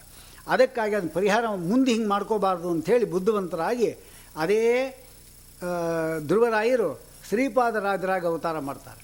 ವರ ಧ್ರುವನ ಅವತಾರ ಶ್ರೀ ಶ್ರೀಪಾದರಾಜರು ಶ್ರೀರಂಗ ವಿಠಲನ ಉಪಾಸಕರು. ಅವ್ರ ಸ್ವರೂಪ ಹೇಳ್ತಾರೆ ಯಾರ್ಯಾರು ಅಂತ. ತರಳ ಪ್ರಹ್ಲಾದನೆ ವ್ಯಾಸ ಶೇಷಾಂಶ. ಶ್ರೀಕೃಷ್ಣನ ಉಪಾಸಕರು. ಸುರಮುನಿ ನಾರದರ ಅವತಾರ ಪುರಂದರ ವಿಠಲನ ಉಪಾಸಕರು. ಈ ಮೂವರಿಗೆ ನರರೆಂದ ನರರಿಗೆ ನರಕ ತಪ್ಪುದು ಕಾಣು ಗುರುಮದ್ದು ಹೊತಿ ವಿಠಲ ಅಂತ ಒಂದು ಉಗಾಭೋಗದಲ್ಲಿ ಈ ಮಾತನ್ನು ಹೇಳ್ತಾರೆ. ಅಂದರೆ ನಾರದರು ಅಂದರೆ ಅವರು ಪುರಂದರದಾಸರು ಇವರು ವ್ಯಾಸರಾಜರು ಅದು ಶೇಷಾಂಶ. ಶೇಷನ ಅಂಶ ಇಲ್ಲದೆ ಈ ಗ್ರಂಥಗಳ ಜ್ಞಾನ ಕಾರ್ಯ ನಡೆಯಲ್ಲ. ಪದ್ಮನಾಭ ತೀರ್ಥಂಗೂ ಶೇಷದೇವರ ಒಂದು ವಿಶೇಷ ಒಂದು. ಟೀಕಾರಾಯರು ವ್ಯಾಖ್ಯಾನ ಬರೆದರು ಎಲ್ಲರಲ್ಲೂ ಕೂಡ ಒಂದಲ್ಲ ಒಂದು ಶೇಷ ಇರಲೇಬೇಕು. ಅದಕ್ಕೆ ಶೇಷಾಂಶ ಅಂತ ಪ್ರತ್ಯೇಕವಾಗಿ ವ್ಯಾಸರಾದರೆ ಹೇಳಿದ್ದಾರೆ. ಯಾಕೆಂದರೆ ಎಷ್ಟು, ಅದು ಇಂಥ ಘನಕಾರ್ಯ ನಡೆಯೋದೇ ಇಲ್ಲ. ವ್ಯಾಸರಾಜರು ಇಲ್ಲ ಅಂದರೆ ಇಂಥ ಘನಕಾರ್ಯ ನಡೆಯಲ್ಲ. ಶೇಷದೇವರು ಇಲ್ಲ ಅಂದರೆ. ಯಾಕೆ ಉಪಸಾಧಕರವರು? ಇಲ್ಲದ್ರೆ ಏಳ್ನೂರ ಮೂವತ್ತೆರಡು ಹನುಮಂತ ಸ್ಥಾಪನೆ ಮಾಡೋದು ಯಾವ ಕಾಲಕ್ಕೆ ಹೇಳಿರೋಣ ಯಾವ ಕಾಲಕ್ಕೆ? ಅಲ್ಲಿ ಹನ್ನೆರಡು ವರ್ಷ ತಿರುಪತಿದು ಬೇಗ ಅಲ್ಲಿ ಬೇರೆ ಇರಬೇಕು. ಅಲ್ಲಿ ಅಲ್ಲಿ ಬಿಟ್ಟು ಬರೋಂಗಿಲ್ಲ. ಓದಲಿಕ್ಕೆ ಎಲ್ಲೆಲ್ಲ ಹೋಗಿರಬೇಕು. ಇದ ಮಧ್ಯೆ ಇನ್ನು ಎಲ್ಲೆಲ್ಲೋ ಊರೆಲ್ಲ ಸುತ್ತಬಿಟ್ಟು ವಾಕ್ಯಾರ್ಥ ಮಾಡ್ಕೊಂಡು ಬಂದಿದ್ದಾರೆ. ಇಷ್ಟು ಈ ಮಧ್ಯದಲ್ಲಿ ಏಳ್ನೂರು ಮೂವತ್ತೆರಡು ಹನುಮಂತ ಹೆಂಗೆ ಸ್ಥಾಪನೆ ಮಾಡೋದು ಹೇಳೋಣ ಅದು ನಿಷಿದ್ಧ ದಿವಸಗಳು ಬಿಟ್ಟು. ಚಾತುರ್ಮಾಸದಲ್ಲಿ ಯಾವ ದೇವರನ್ನು ಪ್ರತಿಷ್ಠಾಪನೆ ಮಾಡಿಕೊಡೋದು ನಾವು? ನಿಷಿದ್ಧ ಅದು. ಮತ್ತು ಚಾತುರ್ಮಾಸ ನಾಲ್ಕು ನಾಲ್ಕು ತಿಂಗಳು ಇಲ್ಲೇ ಇಲ್ಲ. ಅವರು ಬದುಕಿರೋಷ್ಟು ಕಾಲವೂ ಕೂಡ. ಮತ್ತು ಯಾವಾಗ ಮಾಡಿದ್ರು, ಏನು ಮಾಡಿದ್ರು, ಅದು ಹೇಗೆ ಮಾಡಿದ್ರು, ಏನು ಗೊತ್ತಾಗಲ್ಲ. ಏನು ದೇವ್ರನ್ನ ತೊಗೊಂಡು ಹೋಗ್ತಾಯಿದ್ರು ಪ್ರಾಣದೇವ್ರನ್ನ, ಅಥವಾ ಅಲ್ಲೇ ತಯಾರು ಮಾಡ್ತಾ ಇದ್ರೋ, ಅರ್ಥ ಆಗೋದಿಲ್ಲ. ಅಂತೂ ವ್ಯಾಸರಾದರು ಮಾಡಿದ್ದು ಈಗ ಕೆ, ಇದು ಯಾವುದು? ನಮ್ಮ ಮೂರೇ ಮೂರೇ ಪ್ರದೇಶಗಳು. ಒಂದು ತಮಿಳುನಾಡು, ಆಂಧ್ರ, ಒಂದು ಕರ್ನಾಟಕ. ಈ ಮೂರು ಕೂಡ ಕೃಷ್ಣದೇವರಾಯನ ಆಡಳಿತಕ್ಕೆ ಒಳಪಟ್ಟಿದ್ದು ಮೂರು ಕೂಡ. ಅದನ್ನು ತೋರಿಸಬೇಕೆಂಬ ಉದ್ದೇಶದಿಂದ ಅವರು ಇಡೀ ಎಲ್ಲ ಕಡೆ ಪ್ರಾಣದ ಸ್ಥಾಪನೆ ಮಾಡಿದ್ರು. ಎಲ್ಲೆಲ್ಲಿ ಪ್ರಾಣದೇವರು ವ್ಯಾಸರಾಜ ಪ್ರತಿಷ್ಠಾಪನೆ ಮಾಡಿದ್ದಿದೆಯೋ ಅದೆಷ್ಟು ಕೂಡ ಅವನ ಆಡಳಿತಕ್ಕೆ ಬರೋದು ಅಂತ ಮುಖ್ಯವಾದ ಉದ್ದೇಶ. ಆದರೆ ಇನ್ನೊಂದು ಉದ್ದೇಶ ಅಂದರೆ ಈ ಹನುಮಂತ ದೇವರು ಮುಂದೆ ಬೇರೆ ಮತದವರೆಲ್ಲರೂ ಕೂಡ ಈ ಮತವನ್ನು ಆಕ್ರಮಣ ಮಾಡಿದಾಗ ನಮ್ಮ ಮಾಧ್ವರಂಕು ಒಂದಾಗೋದಿಲ್ಲ. ನಮ್ಮ ಮತವೂ ದ್ವೈತ, ನಮ್ಮ ಮತಿಯೂ ದ್ವೈತಾನೆ. ಅವನ ಕಂಡ್ರೆ ಇವನಾಗಲ್ಲ, ಇವನ ಕಂಡ್ರೆ ಹಿಂಗಾಗೋಯಿತು. ಮತ್ತು ಪ್ರಾಣದೇವರೇ ಗಟ್ಟಿ ಇವರಿಗೆ ಅಂತ ಹೇಳ್ಬಿಟ್ಟು ವ್ಯಾಸರಾಜ ಭದ್ರ ಮಾಡಿ ಏಳ್ನೂರು ಮೂವತ್ತ ದ್ವಾತ್ರಿಂಶ ಸಪ್ತ ಶತಕ ಮೂರ್ತಿ ಹನುಮತ ಪ್ರಭೋ ಪ್ರತಿಷ್ಠಾತ ಸ್ಮೃತಿಖ್ಯಾತ ತಂಬಯೇ ವ್ಯಾಸಯೋಗಿನಂ. ಹೀಗೆ ಮಾಡಿ, ಆ ಸ್ಥಾಪನೆ ಮಾಡಿ ಅನುಗ್ರಹ ಮಾಡಿಕೊಟ್ರು. ಹಾಗಾಗಿ ಇಂತಹ ಈ ಮಹಾನುಭಾವರ, ಆ, ಕಥೆಗಳಲ್ಲಿ ಇಂಥ ಅಂಶ ಇರುತ್ತೆ. ಅದಕ್ಕೆ ಶ್ರೀಪಾದರಾದರೂ ಹಾಗೆ ಇದು ಮಾಡಿದರು, ಅವತಾರ ಮಾಡಿದರು. ಅವತಾರ ಮಾಡಿ ವ್ಯಾಸರಾಜಂತಹ ವ್ಯಕ್ತಿಗೆ ಪಾಠವನ್ನು ಹೇಳಿದರು. ವಿದ್ಯಾ ರತ್ನಾಕರ ಹೇಳ್ತಾರೆ, ವಿದ್ಯಾ ಪ್ರಾಪ್ತಿಕೃತೆ ಯತೀಶ ಮಗಮತಿ. ಶ್ರೀಪಾದ ರಾಜಾವಿದಂ ಅಬ್ದು ದ್ವಾದಶ ವತ್ಸರಾನ್ ಶುಣ್ವನ್ ಮಹೇಕ್ಷಾಗಮಂ ಅಂತ ಒಳ್ಳೊಳ್ಳೆ ವೇದ ಶಾಸ್ತ್ರಗಳನ್ನು ಕಲಿತಾ ಅವರು ಶ್ರೀಪಾದರಾಜ ಹನ್ನೆರಡು ವರ್ಷ ಅಲ್ಲಿದ್ದರು. ನೋಡಿ, ಇಲ್ಲಿ ಹನ್ನೆರಡು ವರ್ಷ ಇಲ್ಲೇ ಇರಬೇಕು. ಆ ತಿರುಪತಿಲಿ ಹನ್ನೆರಡು ವರ್ಷ ಇಪ್ಪತ್ನಾಲ್ಕು ಅಲ್ಲೇ ಮುಗೀತು. ಇನ್ನು ಯಾವಾಗ ಮಾಡಿದರೆ ರಾತ್ರಿಯೆಲ್ಲ ಮಾಡಿರಬೇಕು ಬಹುಶಃ ಅವರಷ್ಟೇ. ಇಲ್ಲೇ ನಮ್ಗೆ ಅರ್ಥ ಆಗೋದೇ ಇಲ್ಲ. ಹೀಗಾಗಿ ಅಂತಹ ಒಂದು ಅದ್ಭುತವಾದ ವ್ಯಾಪಾರವುಳ್ಳಂತಹ ವ್ಯಕ್ತಿ ಅಂತ ಹೇಳಬೇಕಾದರೆ ಅದು ಪ್ರಥಮ ಪ್ರಹ್ಲಾದ ಮುನಿ, ದ್ವಿತೀಯ ವ್ಯಾಸರಾಜರು, ತೃತೀಯ ರಾಘವೇಂದ್ರ ಅಹುದೆಂದು ಭಜಿಸಿರೋ ವಿಜಯ ವಿಠಲಯ್ಯನ ಅಂತ ಹೇಳಿದಂತೆ ವ್ಯಾಸರಾಜರು ಪ್ರಹ್ಲಾದರಾಜರೇ ಅದಕ್ಕೆ ಅಷ್ಟು ಭಕ್ತಿ, ಅಷ್ಟೊಂದು ಜನರಲ್ಲಿ ಪ್ರೀತಿ, ಅಷ್ಟು ಶಾಸ್ತ್ರ ಮಾಡಿದ್ದೆಲ್ಲ ಅದಕ್ಕೋಸ್ಕರವಾಗಿ ಆ ನರಸಿಂಹದೇವರ ಅಭಯಹಸ್ತ ಆ ರೀತಿ ಅವ್ರನ್ನ ಮಾಡಿಸುತ್ತದೆ ಇಲ್ಲದ್ರೆ ಸಾಧ್ಯ ಇಲ್ಲ. ಧ್ರುವರಾಯ ಇದ್ದಾನಲ್ಲ, ಅವನು ಹೇಗೆ ಅಂದರೆ, ಧ್ರುವರಾಯ ಆ ವಸ್ತು ಕೇಳಿದ ಕೂಡ ಶ್ರೀಪಾದರಾಜರಾಗಿ ಯತಿ, ಯತಿಹಿ ನಾವರ್ತತೆ ಅಂತ ಹೇಳ್ಬಿಟ್ಟು ಭಾಗವತದಲ್ಲೇ ಇದೆ. ಯತಿ ಯಾದಂತೆ ಇದೆ ಅದು. ಹಾಗಾಗಿ ಈ ಒಂದು ಶ್ರೀಪಾದರಾಜರೇನಿದ್ದಾರೆ ಅವರು ಧ್ರುವರಾಯ ಇದ್ದಾನೆ ಅವನು ಎಲ್ಲ ಈ ಒಂದು ಕಾಲಕ್ಕೆ, ಕಾಲುಗಳಿದಲ್ಲ, ಅದಕ್ಕೆ ಅವನು ನೀವನ ಮಾಡೋನು. ನಾವೆಲ್ಲ ಭುಂಜಾನಂ ಷಷ್ಠಿ ಶಾಖಂ ಅಂತ ಅರವತ್ತು ತರಕಾರಿಗಳನ್ನು ತಿನ್ನೋರು ಅಂತ, ಮೇಲ್ನೋಟಕ್ಕೆ ಹಾಗೆ ಕಾಣಿಸೋದು. ಭುಂಜಾನಂ ತಿನ್ನೋದಷ್ಟೆ. ತಿನ್ನಿಸೋದು ಅಂತೇನಿಲ್ಲ ಅಲ್ಲಿ. ಭುಂಜಾನಂ ಷಷ್ಠಿ ಶಾಕಂ ಅರವತ್ತು ಶಾಖೆಗಳನ್ನು ತಿನ್ನೋರು. ಏ ದೊಡ್ಡ ಕೆಲಸನ ಇದು? ತಿನ್ನೋದೇನು ದೊಡ್ಡ ಕೆಲಸ? ಅದಕ್ಕೆ ಹಾಗಲ್ಲ. ಈ ಅರ್ಥ ಹಿಂಗೆ ತೊಗೊಂಡ್ರೆ ನಮಗೆ ಅಗೌರವನೇ ನಮಗೆ. ಅರವತ್ತು ತರಕಾರಿಗಳನ್ನು ಪ್ರಧಾನವಾಗಿ ಉಳ್ಳ ಭಕ್ಷ್ಯ ಭೋಜ್ಯಗಳನ್ನು ಪರಮಾತ್ಮನಿಗೆ ಅರ್ಪಣೆ ಮಾಡಿ ಪ್ರಸಾದ ರೂಪದಲ್ಲಿ ತಿಂತಾಯಿದ್ರು ತಿನ್ನೋದು ಗೌಣ, ಪರಮಾತ್ಮನಿಗೆ ಅರ್ಪಣೆ ಮಾಡೋದು ಮುಖ್ಯ. ನಮಗೆ ಪರಮಾತ್ಮನಿಗೆ ಅರ್ಪಣೆ ಮಾಡೋದು ಗೌಣ, ತಿನ್ನೋದು ಮುಖ್ಯ. ಅದಕ್ಕೆ ನಮಗೆ ಬೋಂಡ ಮಾಡಬೇಡ ನಮ್ಗೆ ಇಷ್ಟ. ಅಂತ ಹಿಂಗೆ ಅಂತ ಇರ್ತೀವಿ ನಾವು. ಇಷ್ಟೇ ನಮಗೂ ಅವ್ರಿಗೂ ವ್ಯತ್ಯಾಸ. ಆದರೆ ಮುಖ್ಯವಾಗಿ ನಾವು ಅರ್ಥ ಈ ಭುಂಜಾನಂ ಷಷ್ಟಿ ಶಾಖಂ ಅಂದರೆ ಅರ್ಥ ಮಾಡ್ಕೋಬೇಕು. ಏನಂದರೆ ಇದೇ ಈ ಭಾಗವತ ವಿಷ್ಣು ಪುರಾಣ ಹೇಳೋದನ್ನೇ ಹೇಳೋದು ಅದು ಏನಂದರೆ ಧ್ರುವರಾಯ ಎಲ್ಲಿದ್ದಾರೆ? ಶಿಂಶುಮಾರ ರೂಪಿಯಾದ ಪರಮಾತ್ಮನ ಚೇಳಿ ರೂಪದಲ್ಲಿದ್ದಾರಲ್ಲ, ಅವನ ಕೊಂಡಿಲ್ಲಿದ್ದಾರೆ ಅಂತ ಭಾಗವತ ಹೇಳಿದೆ ಅಂತ ಆವಾಗಲೇ ಹೇಳಿದ್ದೇನಲ್ಲ. ಅದರಿದೆ ಆ ಪರಮಾತ್ಮ ಏನು ಮಾಡ್ತಾನೆ ಅಂದರೆ ಆ ಕೊಂಡಿಯನ್ನು ಹಿಂಗೆ ಎತ್ತಾನೆ ಮೇಲೆ. ಉತ್ತರಾಯಣ ಕಾಲದಲ್ಲಿ ಎತ್ತಾನೆ ಅದನ್ನು. ಆಗೇನಾಗುತ್ತೆ ಅಂದರೆ ಆ ಸೂರ್ಯನ ಒಂದು ಕುದುರೆಗಳಿಗಿದ್ದಲ್ಲ ಅದಕ್ಕೂ ಮತ್ತು ಇವನ ಕೊಂಡಿಲಿದ್ದಲ್ಲ ಅದಕ್ಕೆ ವಾಯುಪಾಶಗಳ ಸಂಬಂಧ ಇದೆ. ಹಿಂಗೆ ಎತ್ತಿದಾಗ ಆ ಕುದುರೆನ ಹಿಂಗೆ ಎಳೆದಾಗ ಆಗುತ್ತೆ. ಆಗೇನಾಗುತ್ತೆ ಕುದುರೆಗಳು ನಿಧಾನ ಮಾಡ್ತವೆ.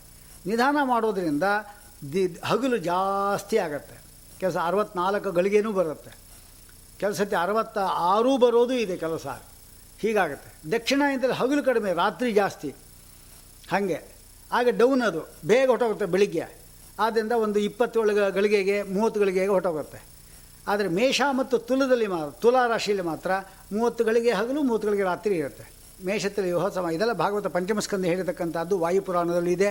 ಸುಮಾರು ಕಡೆ ವಿಷ್ಣು ಪುರಾಣದಲ್ಲಿ ಬರುತ್ತೆ ನಾರದ ಪುರಾಣದಲ್ಲಿ ವಿಶೇಷ ಅಂಶಗಳೆಲ್ಲ ಇದರಲ್ಲಿ ಬರುತ್ತೆ. ಪುರಾಣವನ್ನು ಸರಿಯಾಗಿ ಅಧ್ಯಯನ ಮಾಡಿದ್ರೆ ನಮಗೆ ಯಾವುದು ಚಿತ್ರ ಸ್ಪಷ್ಟ ಆಗೋದಿಲ್ಲ. ನಚೇತ್ ಪುರಾಣಂ ಸಂವಿದ್ಯಾತ್ ನೈವ ಸಸ್ಯಾದ್ ವಿಲಕ್ಷಣ ಅಂತ ಶ್ರೀಮದಾಚಾರ್ಯ ಕೂಡ ಗೀತಾ ಭಾಷ್ಯದ ಉಪೋದ್ಘಾತದಲ್ಲಿ ಅದನ್ನು ಹೇಳ್ತಾರೆ. ಅಂತೂ ಹೀಗೆ ಈ ಒಂದು ಧ್ರುವರಾಯರ ಸ್ಥಿತಿ ಅಲ್ಲಿದೆ. ಹಾಗಾದರೆ ಆಯಿತು ಎಲ್ಲ ಧ್ರುವರಾಯ ನಿಯಮನ ಮಾಡಿದ. ಆದ್ದರಿಂದ ಹಗಲು, ರಾತ್ರಿ, ದಕ್ಷಿಣಾಯನ, ಉತ್ತರಾಯಣ ಇವ ನೋಡಿ ಈಗೆಲ್ಲ ಸೂರ್ಯ ಮುಳುಗಿದ್ದಾನೆ ಅಂತ ನಮ್ಗೆ ಹೆಸರು ಅಷ್ಟೇ. ಇನ್ನೊಂದು ಕಡೆ ಬೆಳಗ್ತಾ ಇರ್ತಾನೆ ಅವನು. ಅಮೇರಿಕಾಕ್ಕೆಲ್ಲ ಫೋನ್ ಮಾಡಿದ್ವಿ ಅಂದರೆ ಒಂದು, ನಮಗೆ ಅವರಿಗೆ ಒಂದು ಹತ್ತು ಹನ್ನೊಂದು ಗಂಟೆ ವ್ಯತ್ಯಾಸ. ಈಗ ಇಲ್ಲಿ ಒಂಬತ್ತು ಗಂಟೆ ಆಗಿತ್ತು ಅಂದರೆ ಅಲ್ಲಿ ಬೆಳಿಗ್ಗೆ ಒಂಬತ್ತು ಗಂಟೆಯೋ ಅಥವಾ ಎಂಟು ಗಂಟೆ ಏನಾಗಿರುತ್ತೆ ಅಲ್ಲಿ. ಅಂತ ಸೂರ್ಯ ಅಲ್ಲಿರಬೇಕು. ಪುರಂದಾಸರು ಹೇಳುವಂತೆ ಸೂರ್ಯ ಚಂದ್ರಿಗೆ ತುರಿಸಿಕೊಳ್ಳಿಕ್ಕೆ ಪುರುಸೊತ್ತಿಲ್ಲ ಅಂತ ಹೇಳ್ತಾರೆ ಅವರು. ಅಷ್ಟು ಕೆಲಸ ಪರಮಾತ್ಮ ಮಾಡಿಟ್ಟಿದ್ದಾನೆ. ಅಂದರೆ ಅಲ್ಲಿ ಅವನು ಉದಯ ಆಗಿರ್ತಾನೆ ಈಗ. ಅಂದರೆ ಏನು ಸುಮ್ಮನೆ ಕೂಡೋಂಗಿಲ್ಲ ಅವರು, ಸೂರ್ಯ ಮತ್ತು ಚಂದ್ರರು. ಇಷ್ಟೆಲ್ಲ ವ್ಯವಸ್ಥೆ ಮಾಡಿದ್ದು ಯಾರು? ಅಂದರೆ ಶುಂಶುಮಾರ ಮಾಡೋದು, ಆದರೆ ಭಕ್ತನ ಕೀರ್ತಿ ಕೊಡ್ತಾನವನು ಭಕ್ತನ ಕೀರ್ತಿ ಧ್ರುವರಾಯನಿಗೆ ಅವನು ಮಾಡಿದ್ದು ಅವನು ಮಾಡಿದ್ದು ಅಂತ ಹೇಳ್ತಾರೆ. ಹಾಗಾದರೆ ಈ, ಈಗ ಯಾವುದೀಗ ಪ್ಲವನಾಮ ಸಂವತ್ಸರ. ಹಿಂದೆ ಶಾರ್ವರಿ. ಹಿಂಗೆ ಒಂದೊಂದೊಂದು ಬರ್ತಾ ಇದೆ, ಒಂದೊಂದೇ ಬರ್ತಾ ಇದೆ. ಈ ಎಲ್ಲ ಅರವತ್ತು ಸಂವತ್ಸರಗಳು ಅರವತ್ತು ಸಂವತ್ಸರಗಳು. ಅದೆಲ್ಲ ತಿರಿಸಿದ್ಯಾರು ಧ್ರುವರಾಯ. ಅದಕ್ಕೆ ಭುಂಜಾನಂ ಷಷ್ಠಿ ಶಾಖ ಅಂತ ಹೇಳಿದ್ದು. ಷಷ್ಠಿ ಶಾಖ ಅಂದರೆ ಏನು? ಶಾಖ ಅಂದರೆ ಶಕ್ಯಂತೆ. ಸಂಧ್ಯಾವಂದನಾದಿಕಂ ಕರ್ತುಂ ಇದು ಶಾಖ ಅಂತ ಹೇಳಿದರೆ ಸಂವತ್ಸರಗಳು. ಅದೇ ಸಂವತ್ಸರ ಬಂದು ತಾನು ನಾವು ಮಾಡೋದು. ಸಂಕಲ್ಪ ಇಲ್ಲದೆ ಏನು ಮಾಡ್ತೀವಿ? ಪೂಜೆ ಎಲ್ಲ. ಯಾವುದಕ್ಕೂ ಸಂಕಲ್ಪ ಬೇಕೇ ಬೇಕಲ್ವಾ? ಸಂಕಲ್ಪ ಇಲ್ಲದೆ ಅವನು ಕೆಲಸ ಮಾಡ್ದ ಅಂದರೆ ಅರ್ಧ ಫಲ ಅಷ್ಟೇ ಅಂತೆ. ಪೂರ್ತಿ ಫಲ ಬರೋದೇ ಇಲ್ಲ ಅಂತ ಸಂಸ್ಕಾರ ಭಾಸ್ಕರ ಎಂಬ ಗ್ರಂಥದಲ್ಲಿ ಹೇಳ್ತಾರೆ. ಹಾಗಾಗಿ ಇಂತಹ ಒಂದು ಭುಂಜಾನಂತೆ ತಿನ್ನೋದು ಅಂತಿದೆ ಮತ್ತೆ ಅಂತ ಹಾಗಲ್ಲ. ಭುಜ ಧಾತುವಿಗೆ ಭುಜಿ ಪರಿಪಾಲನ ಅಭ್ಯವಹಾರ ಇವು ಅಂತಿರೋದು. ಅಭ್ಯವಹಾರ ಅಂದರೆ ಊಟ. ಪರಿಪಾಲನೆ ರಕ್ಷಣೆ ಮಾಡೋದು. ಅರವತ್ತು ಸಂವತ್ಸರಗಳನ್ನು ರಕ್ಷಣೆ ಮಾಡುವವರು ಈ ಧ್ರುವರಾಯರ, ಧ್ರುವರಾಯರು, ಅವರ ಅವತಾರ ಭೂತರಾದವರು ಶ್ರೀಪಾದರಾಜರು ಅಂತ ತಾತ್ಪರ್ಯ ಅದಕ್ಕೆ. ಇದು ಅರವತ್ತು ಶಾಖೆ ತಿಂತಾರೆ ಅಂದರೆ ಏನು? ನಾವು ಕೂಡ ತಿಂತೀವಿ, ಅರವತ್ತು ಬಿಡ್ರಿ. ನಾವು ತಿನ್ನಬಾರ್ದೆಲ್ಲ ತಿಂತಾ ಇದ್ದೀವಿ ನಾವು, ಅರವತ್ತೇನು ಎಪ್ಪತ್ತು ಆಗಿರುತ್ತೆ ಬೇಕಾದ್ರೆ. ಇದು ಈ ಧ್ರುವರಾಯರ ಕಥೆಯಲ್ಲಿ. ಆಗ ಪರಮಾತ್ಮ ಇದ್ದಾರಲ್ಲ ಅವನು, ಈ ಧ್ರುವರಾಯನ ಮಹಿಮೆ ನೋಡಿದ, ಯಪ್ಪ, ಎಂಥ ಅದ್ಭುತ ವ್ಯಕ್ತಿ ಇವನು. ನನ್ನ ಮಗಳಿಗೆ ಕೊಡಬೇಕು ಅಂದ. ಆ ಶುಂಶುಮಾರೂಪಿಯಾದ ಪರಮಾತ್ಮ ಇದ್ದ ತನ್ನ ಮಗಳನ್ನ ಕೊಟ್ಟು ಮದುವೆ ಮಾಡಿದಂತೆ ವಾಯುದೇವರು ನೋಡಿದ್ರು. ಅದು ಭ್ರಮಿ ಅಂತ ಅವಳಿಗೆ ಹೇಳ್ತಾರೆ. ವಾಯುದೇವರು ನೋಡಿದ್ರು, ಏ, ಪರಮಾತ್ಮನ ತನ್ನ ಮಗಳನ್ನ ಕೊಟ್ಟರು ನಾನು ಕೊಡದೇ ಹೇಗೆ ಹೇಗೆ ಬಿಟ್ಟು ಇಲ್ಲ ಎಂಬತಕ್ಕಂಥ ತನ್ನ ಮಗಳನ್ನ ಕೊಟ್ಟು ಮದುವೆ ಮಾಡಿದಂಥ ಅವ್ರಿಗೆ ಹಾಗಾದರೆ ಹರಿಸರ್ವೋತ್ತಮ, ವಾಯುಜೀವೋತ್ತಮ ಅಂತ ಏನು ಹೇಳ್ತಾ ಇದ್ದ ಅವರಿಬ್ಬರಿಗೂ ದೂರ ಏನೋ ಮಾವಂದರು. ನಮಗೂ ಮಾವಂದರು ಇರ್ತಾರೆ. ಮಾ ಅಂದರೆ ಬೇಕು, ಬೇಡ. ವಾ ಅಂದರೆ ಬೇಕು. ಬೇಕೋ, ಬೇಡವೋ ಹಾಗಿರ್ತಾರೆ ಅಷ್ಟೆ. ಅಂತಹ ಮಾವಂದರಲ್ಲ ಅವರು. ಅವರಲ್ಲಿ ವತ್ಸರ, ಕಲ್ಪ, ಇದೇ, ಇತ್ಯಾದಿಗಳೆಲ್ಲ ಈ ಸಂವತ್ಸರಕ್ಕೆ ಅಭಿಮಾನಿಗಳಕ್ಕಂಥ ಮಕ್ಕಳೆಲ್ಲ ಹುಟ್ಟಿದ್ದಾರೆ. ಹೀಗಾಗಿ ಆ ಧ್ರುವರಾಯನಿಗೆ ಇಬ್ಬರು ಹೆಂಡೆಂದು ಅಂತ ಹೇಳ್ತಾರೆ ಅಂತೂ ಇಬ್ಬರು ಹೆಂಡನಲ್ಲಿ ಬೇಕಾಶಿನ ಮಕ್ಕಳುಗಳು, ಅದರಲ್ಲಿ ಆ ಉತ್ಕಲ ಎಂಬ ಉತ್ಕಲ ದೇಶ ಇದಲ್ಲ ಈಗ? ವಂಗದೇಶದ ಪಕ್ಕ ಉತ್ಕ ಒರಿಸ್ಸಾ ದೇಶ, ಉತ್ಕಲ ದೇಶ ಅಂತ ಹೇಳ್ತರು.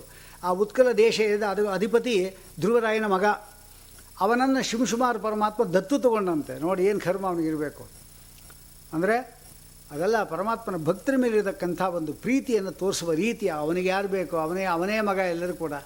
ಇಷ್ಟೆಲ್ಲ ಈ ಧ್ರುವರಾಯನ ಕಥೆಯಲ್ಲಿ ಹೇಳ್ತಾರೆ. ಇದಾದ ಮೇಲೆ ಮುಂದಿನ ಇದರಲ್ಲಿ ಇವರ ವಂಶದಲ್ಲಿ ಅಂಗರಾಜ ಬರ್ತಾ ಇದ್ದಾನೆ. ಅಂಗರಾಜ ಏನಿದ್ದಾನವನು ಮಹಾಧರ್ಮಿಷ್ಠ.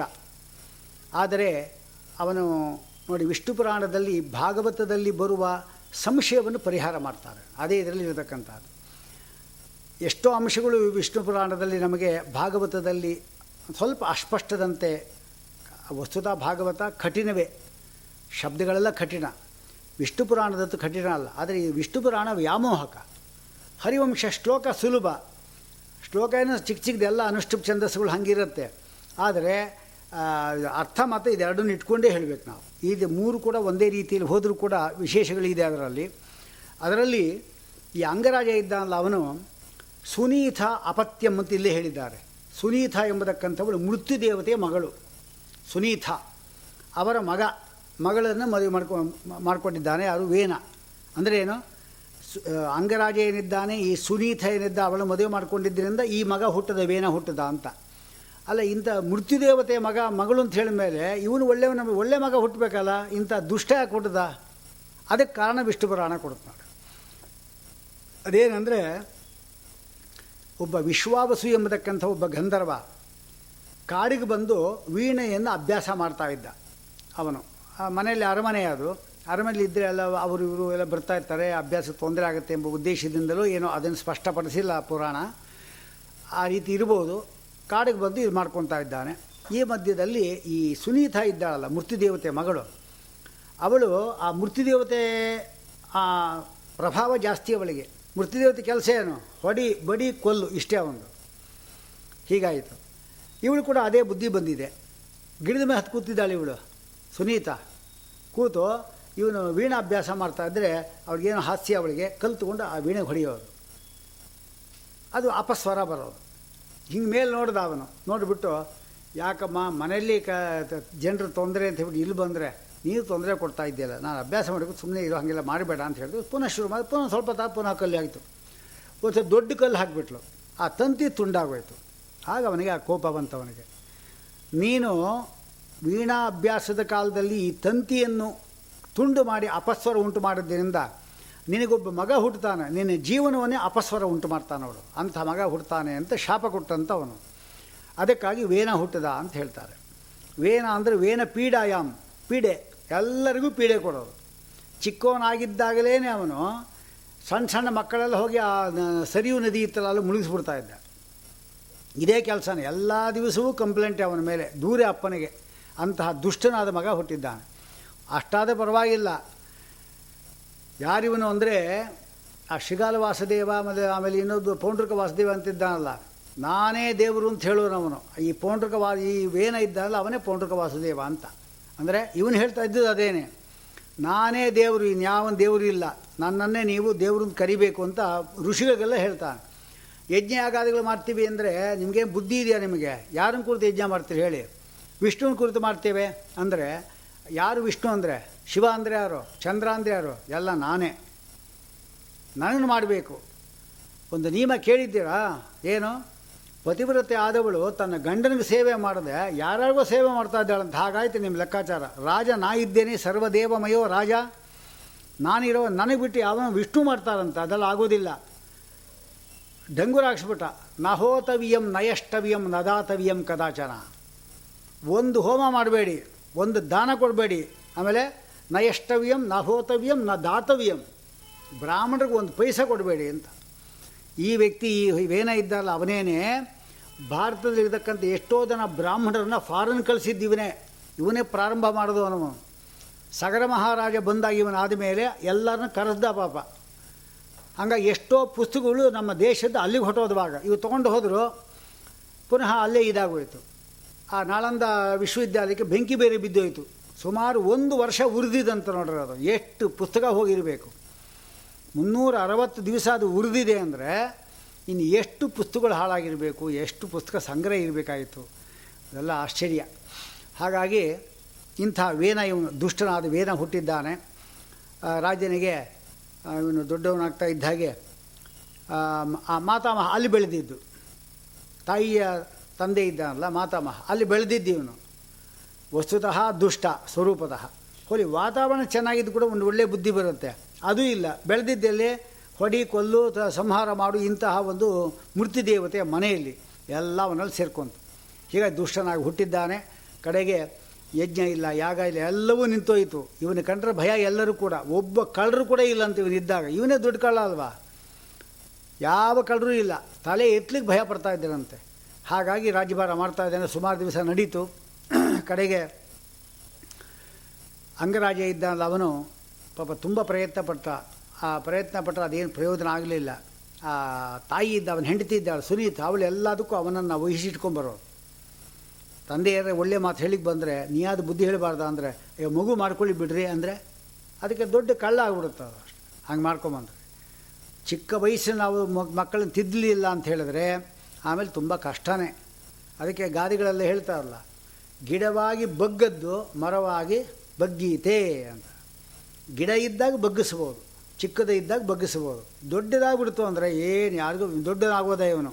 ಯಾರ ಮಾತು ಕೇಳಿಲ್ಲ. ಕಡೆಗೆ ಮಲಗಿದ್ದಾರೆ ಇವರಿಬ್ಬರು, ಅಮ್ಮ ಮತ್ತು ಮಗಳು, ಮಗ. ಆಗೇನು ಮಾಡ್ದ, ನೋಡ್ದ, ಈ ಪಾಪಿಲ್ ಜೊತೆಗೆ ನಾವು ಜೀವನ ಮಾಡೋಕ್ಕಿಂತ ಏಕಾಂಗಿ ತಪಸ್ಸು ಮಾಡೋದು ಶ್ರೇಷ್ಠ ಅಂತ ಹೇಳ್ದೆ ಕೇಳದೆ ಹೊಟ್ಟೋದ ಅವನು. ಈಗ ಇವನಿಗೆ ರಾಜ್ಯಭಾರ ಸಿಕ್ಬಿಡ್ತೀಗ ಮಹಾಭಾರತದಲ್ಲಿ ಒಂದು ಮಾತು ಹೇಳ್ತಾರೆ, ಯೌವನಂ ಧನ ಸಂಪತ್ತಿ ಪ್ರಭುತ್ವಂ ಅವಿವೇಕಿತ. ನಾಲ್ಕಂತೆ, ಯೌವನಂ, ಯೌವನ ಇತ್ತು ಅಂದರೆ ಏನು ಯಾರ ಮಾತು ಕೇಳಲ್ಲ.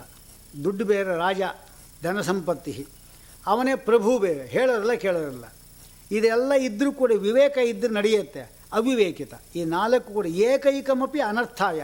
ಒಂದೊಂದು ಅನರ್ಥ ಅಂದರೆ, ಇನ್ನು ಕಿಮು ಎತ್ತ ಚತುಷ್ಟಯಂ. ಯಾವ ನಾಲ್ಕು ಇವನತ್ರ ಇದೆ.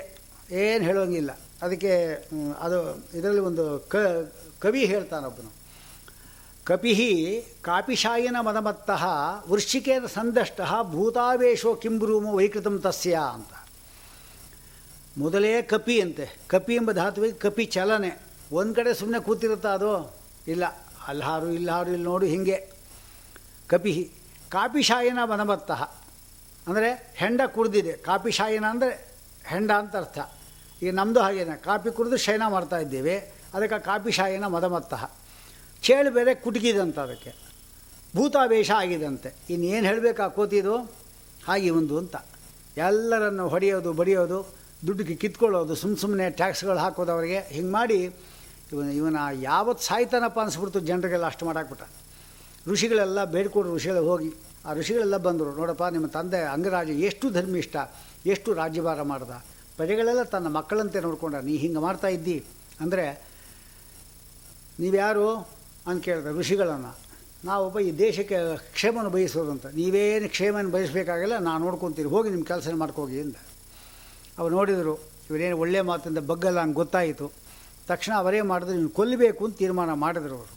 ಆಗ ಅವರೇ ಮಾಡಿದ್ರು, ಕಡೆಗೆ ಅವನನ್ನು ಒಂದು ಶಾಪ ಕೊಟ್ಟು ಕೊಂದು ಹಾಕಿದ್ರು, ಒಂದು ಕಡೆ ಹೇಳ್ತಾರೆ. ಹುಂಕಾರ ಮಾಡಿ ಕೊಂದು ಹಾಕಿದ್ರು ಅಂತ ಹೇಳ್ತಾರೆ. ಅಂತೂ ಸತ್ತ. ಕಾರಣ ಅನೇಕ ಇರ್ಬೋದು ಅಂತೂ ಸತ್ತು ಬಿದ್ದ. ಹೀಗೆ ಅದು ಇವನು ಸತ್ತು ಕೂಡಲೇ ಎಲ್ಲ ಕಳ್ಳರು ಕೂಡ ಎದ್ದು ಬಿಟ್ರಂತೆ. ಯಾಕೆಂದರೆ ಯಕ್ಷ ಪ್ರಶ್ನೆಯಲ್ಲಿ ಹೇಳುವಾಗ ಯಾವ ರಾಷ್ಟ್ರ ಶ್ರೇಷ್ಠವಾದದ್ದು ಅಂತ ಅವನು ಪ್ರಶ್ನೆ ಕೇಳ್ತಾನೆ. ಆಗ ಭಯ ಅಂದರೆ ಹೇಗೆ ಬರುತ್ತೆ? ಇದರಲ್ಲಿ ಯಕ್ಷ ಪ್ರಶ್ನೆಯಲ್ಲಿ ಧರ್ಮರಾಜನನ್ನು ಆ ಯಕ್ಷ ಕೇಳತಕ್ಕಂಥ ಆಗ ಅವ್ರು ಹೇಳ್ತಾರೆ, ರಾಜನು ಇಲ್ಲದೇ ಇರತಕ್ಕಂಥ ರಾಷ್ಟ್ರ ಎಂಬತಕ್ಕಂಥದ್ದು ತುಂಬ ಕಷ್ಟದಲ್ಲಿ ಇರುತ್ತೆ ಅಂತ ಅರ್ಥ ಅಂತ. ಯಾಕೆ ಅಂದರೆ ರಾಜ ಇಲ್ಲ ಅಂತ ಹೇಳಿದ್ರೆ ಈ ದಸ್ಯುಗಳೆಲ್ಲ ಎದ್ದು ನಿಂತ್ಕೊಂತಾರೆ. ಇವನು ಸತ್ತ ಅಂತ ಗೊತ್ತಾದ ಕೂಡಲೇ ಅಲ್ಲಲ್ಲೇ ಬಚ್ಚಿಸ್ಕೊಂಡಿದ್ರು ಎಲ್ಲ ಎದ್ರಿಗ. ದೇಶ ಪೂರ್ತಿ ಲೂಟಿ ಮಾಡಲಿಕ್ಕೆ ಶುರು ಮಾಡಿ. ತುಂಬ ಇದಾಯಿತು. ಜನರ ಪಾಪ ಎಷ್ಟೋ ಜನ ಇದು ಮಾಡಿದ್ರು.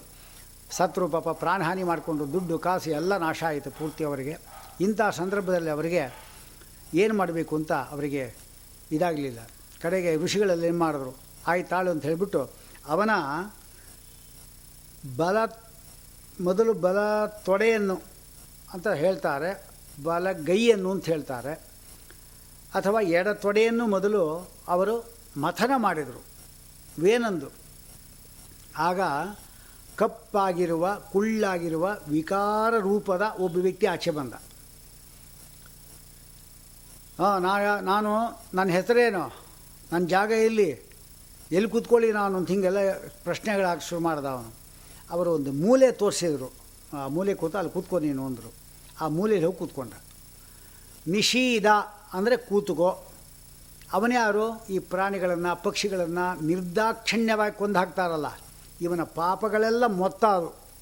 ಅದು ಹುಟ್ಕೊಂತಂತೆ ಮೊದಲು. ನಾಲ್ಕು ಜನ ಇದ್ದರು ಅಂತ ಹೇಳ್ತಾ ಇದ್ದಾರೆ ಅವನಲ್ಲಿ, ವೇನಲ್ಲಿ, ಶ್ರೀಮದಾಚಾರ್ಯರು. ಒಂದು ಸಾತ್ವಿಕ. ಸಾತ್ವಿಕ ಯಾರು? ಪೃಥು ಚಕ್ರವರ್ತಿ ಹುಡ್ತಾನೆ. ಆಮೇಲೆ ರಾಜಸ ರಾಜಸ ಒಬ್ಬನು. ಅವನು ಮಧ್ಯಮದಲ್ಲಿ ಇರ್ತಾನೆ. ರಾಜಸ, ತಾಮಸ ಇವನು. ತಾಮಸ ತಾಮಸ ಅನ್ನ ನಮಸ್ಕೋತವನು ನಾಲ್ಕು ಜನ ಇದ್ದರು ಅಂತ ಶ್ರೀಮದಾಚಾರ್ಯರು ಭಾಗವತ ತಾತ್ಪರ್ಯ ಹೇಳಿದ್ದಾರೆ. ಹೀಗೆ ಇವರು ಅವನಲ್ಲಿ ಕೂರಿಸ್ದ. ಅವನೇ ಮಾಡ್ದ? ಬೇಡರಿಗೆಲ್ಲೂ ಕೂಡ ಮೂಲ ಪುರುಷ ಆಗ್ಬಿಟ್ಟ. ನಿಷಾದರು. ಮಹಾಭಾರತ ರಾಮಾಯಣ ಬಂದಿದ್ದೇ ಅದು. ಮಾ ನಿಷಾದ ಪ್ರತಿಷ್ಠಾಂತ್ವಂ ಅಗಮ ಶಾಶ್ವತೀ ಸಮಾಹ. ಯತ್ ಕ್ರೌಂಚ ಮಿಥುನಾದೇಕಂ ಅವಧೀಹಿ ಕಾಮಮೋಹಿತಂ ಕಾಮಮೋಹಿತವಾದ ಎರಡು ಪಕ್ಷಿಗಳಲ್ಲಿ ಒಂದನ್ನು ಕೊಂದಿದ್ದೆ, ಅದಕ್ಕೋಸ್ಕರವಾಗಿ ನೀನು ತುಂಬ ದಿವಸ ಬದುಕಬೇಡ ಅಂತ ಏನು ವಾಲ್ಮೀಕಿ ಋಷಿಗಳು ಮೊದಲನೇ ಶ್ಲೋಕ ಹೇಳಿದರು. ಅದೇ ರಾಮಾಯಣಿಕ ಮಂಗಳಾಚರಣೆ. ಅದೇ ಆಗೋಯಿತು. ಅಲ್ಲಿ ಮಾನಿಷಾದ ಅಂತ ಒಂದೇ ಪದ ಅದು. ಮಾನಿಷಾದ ಅಂದರೆ. ಮಾ ಅಂದರೆ ಲಕ್ಷ್ಮೀದೇವಿಯು ನಿಷೀದತಿ ಅಸ್ಮಿನ್. ಯಾವ ಪರಮಾತ್ಮನಲ್ಲಿ, ಹೃದಯದಲ್ಲಿ, ಎದೆಯಲ್ಲಿ ಲಕ್ಷ್ಮೀದೇವಿ ವಾಸ ಮಾಡ್ತಾ ಇದ್ದಾಳೋ ಅವಳು ಹೇ ಮಾನಿಷಾದ ಅಂತ.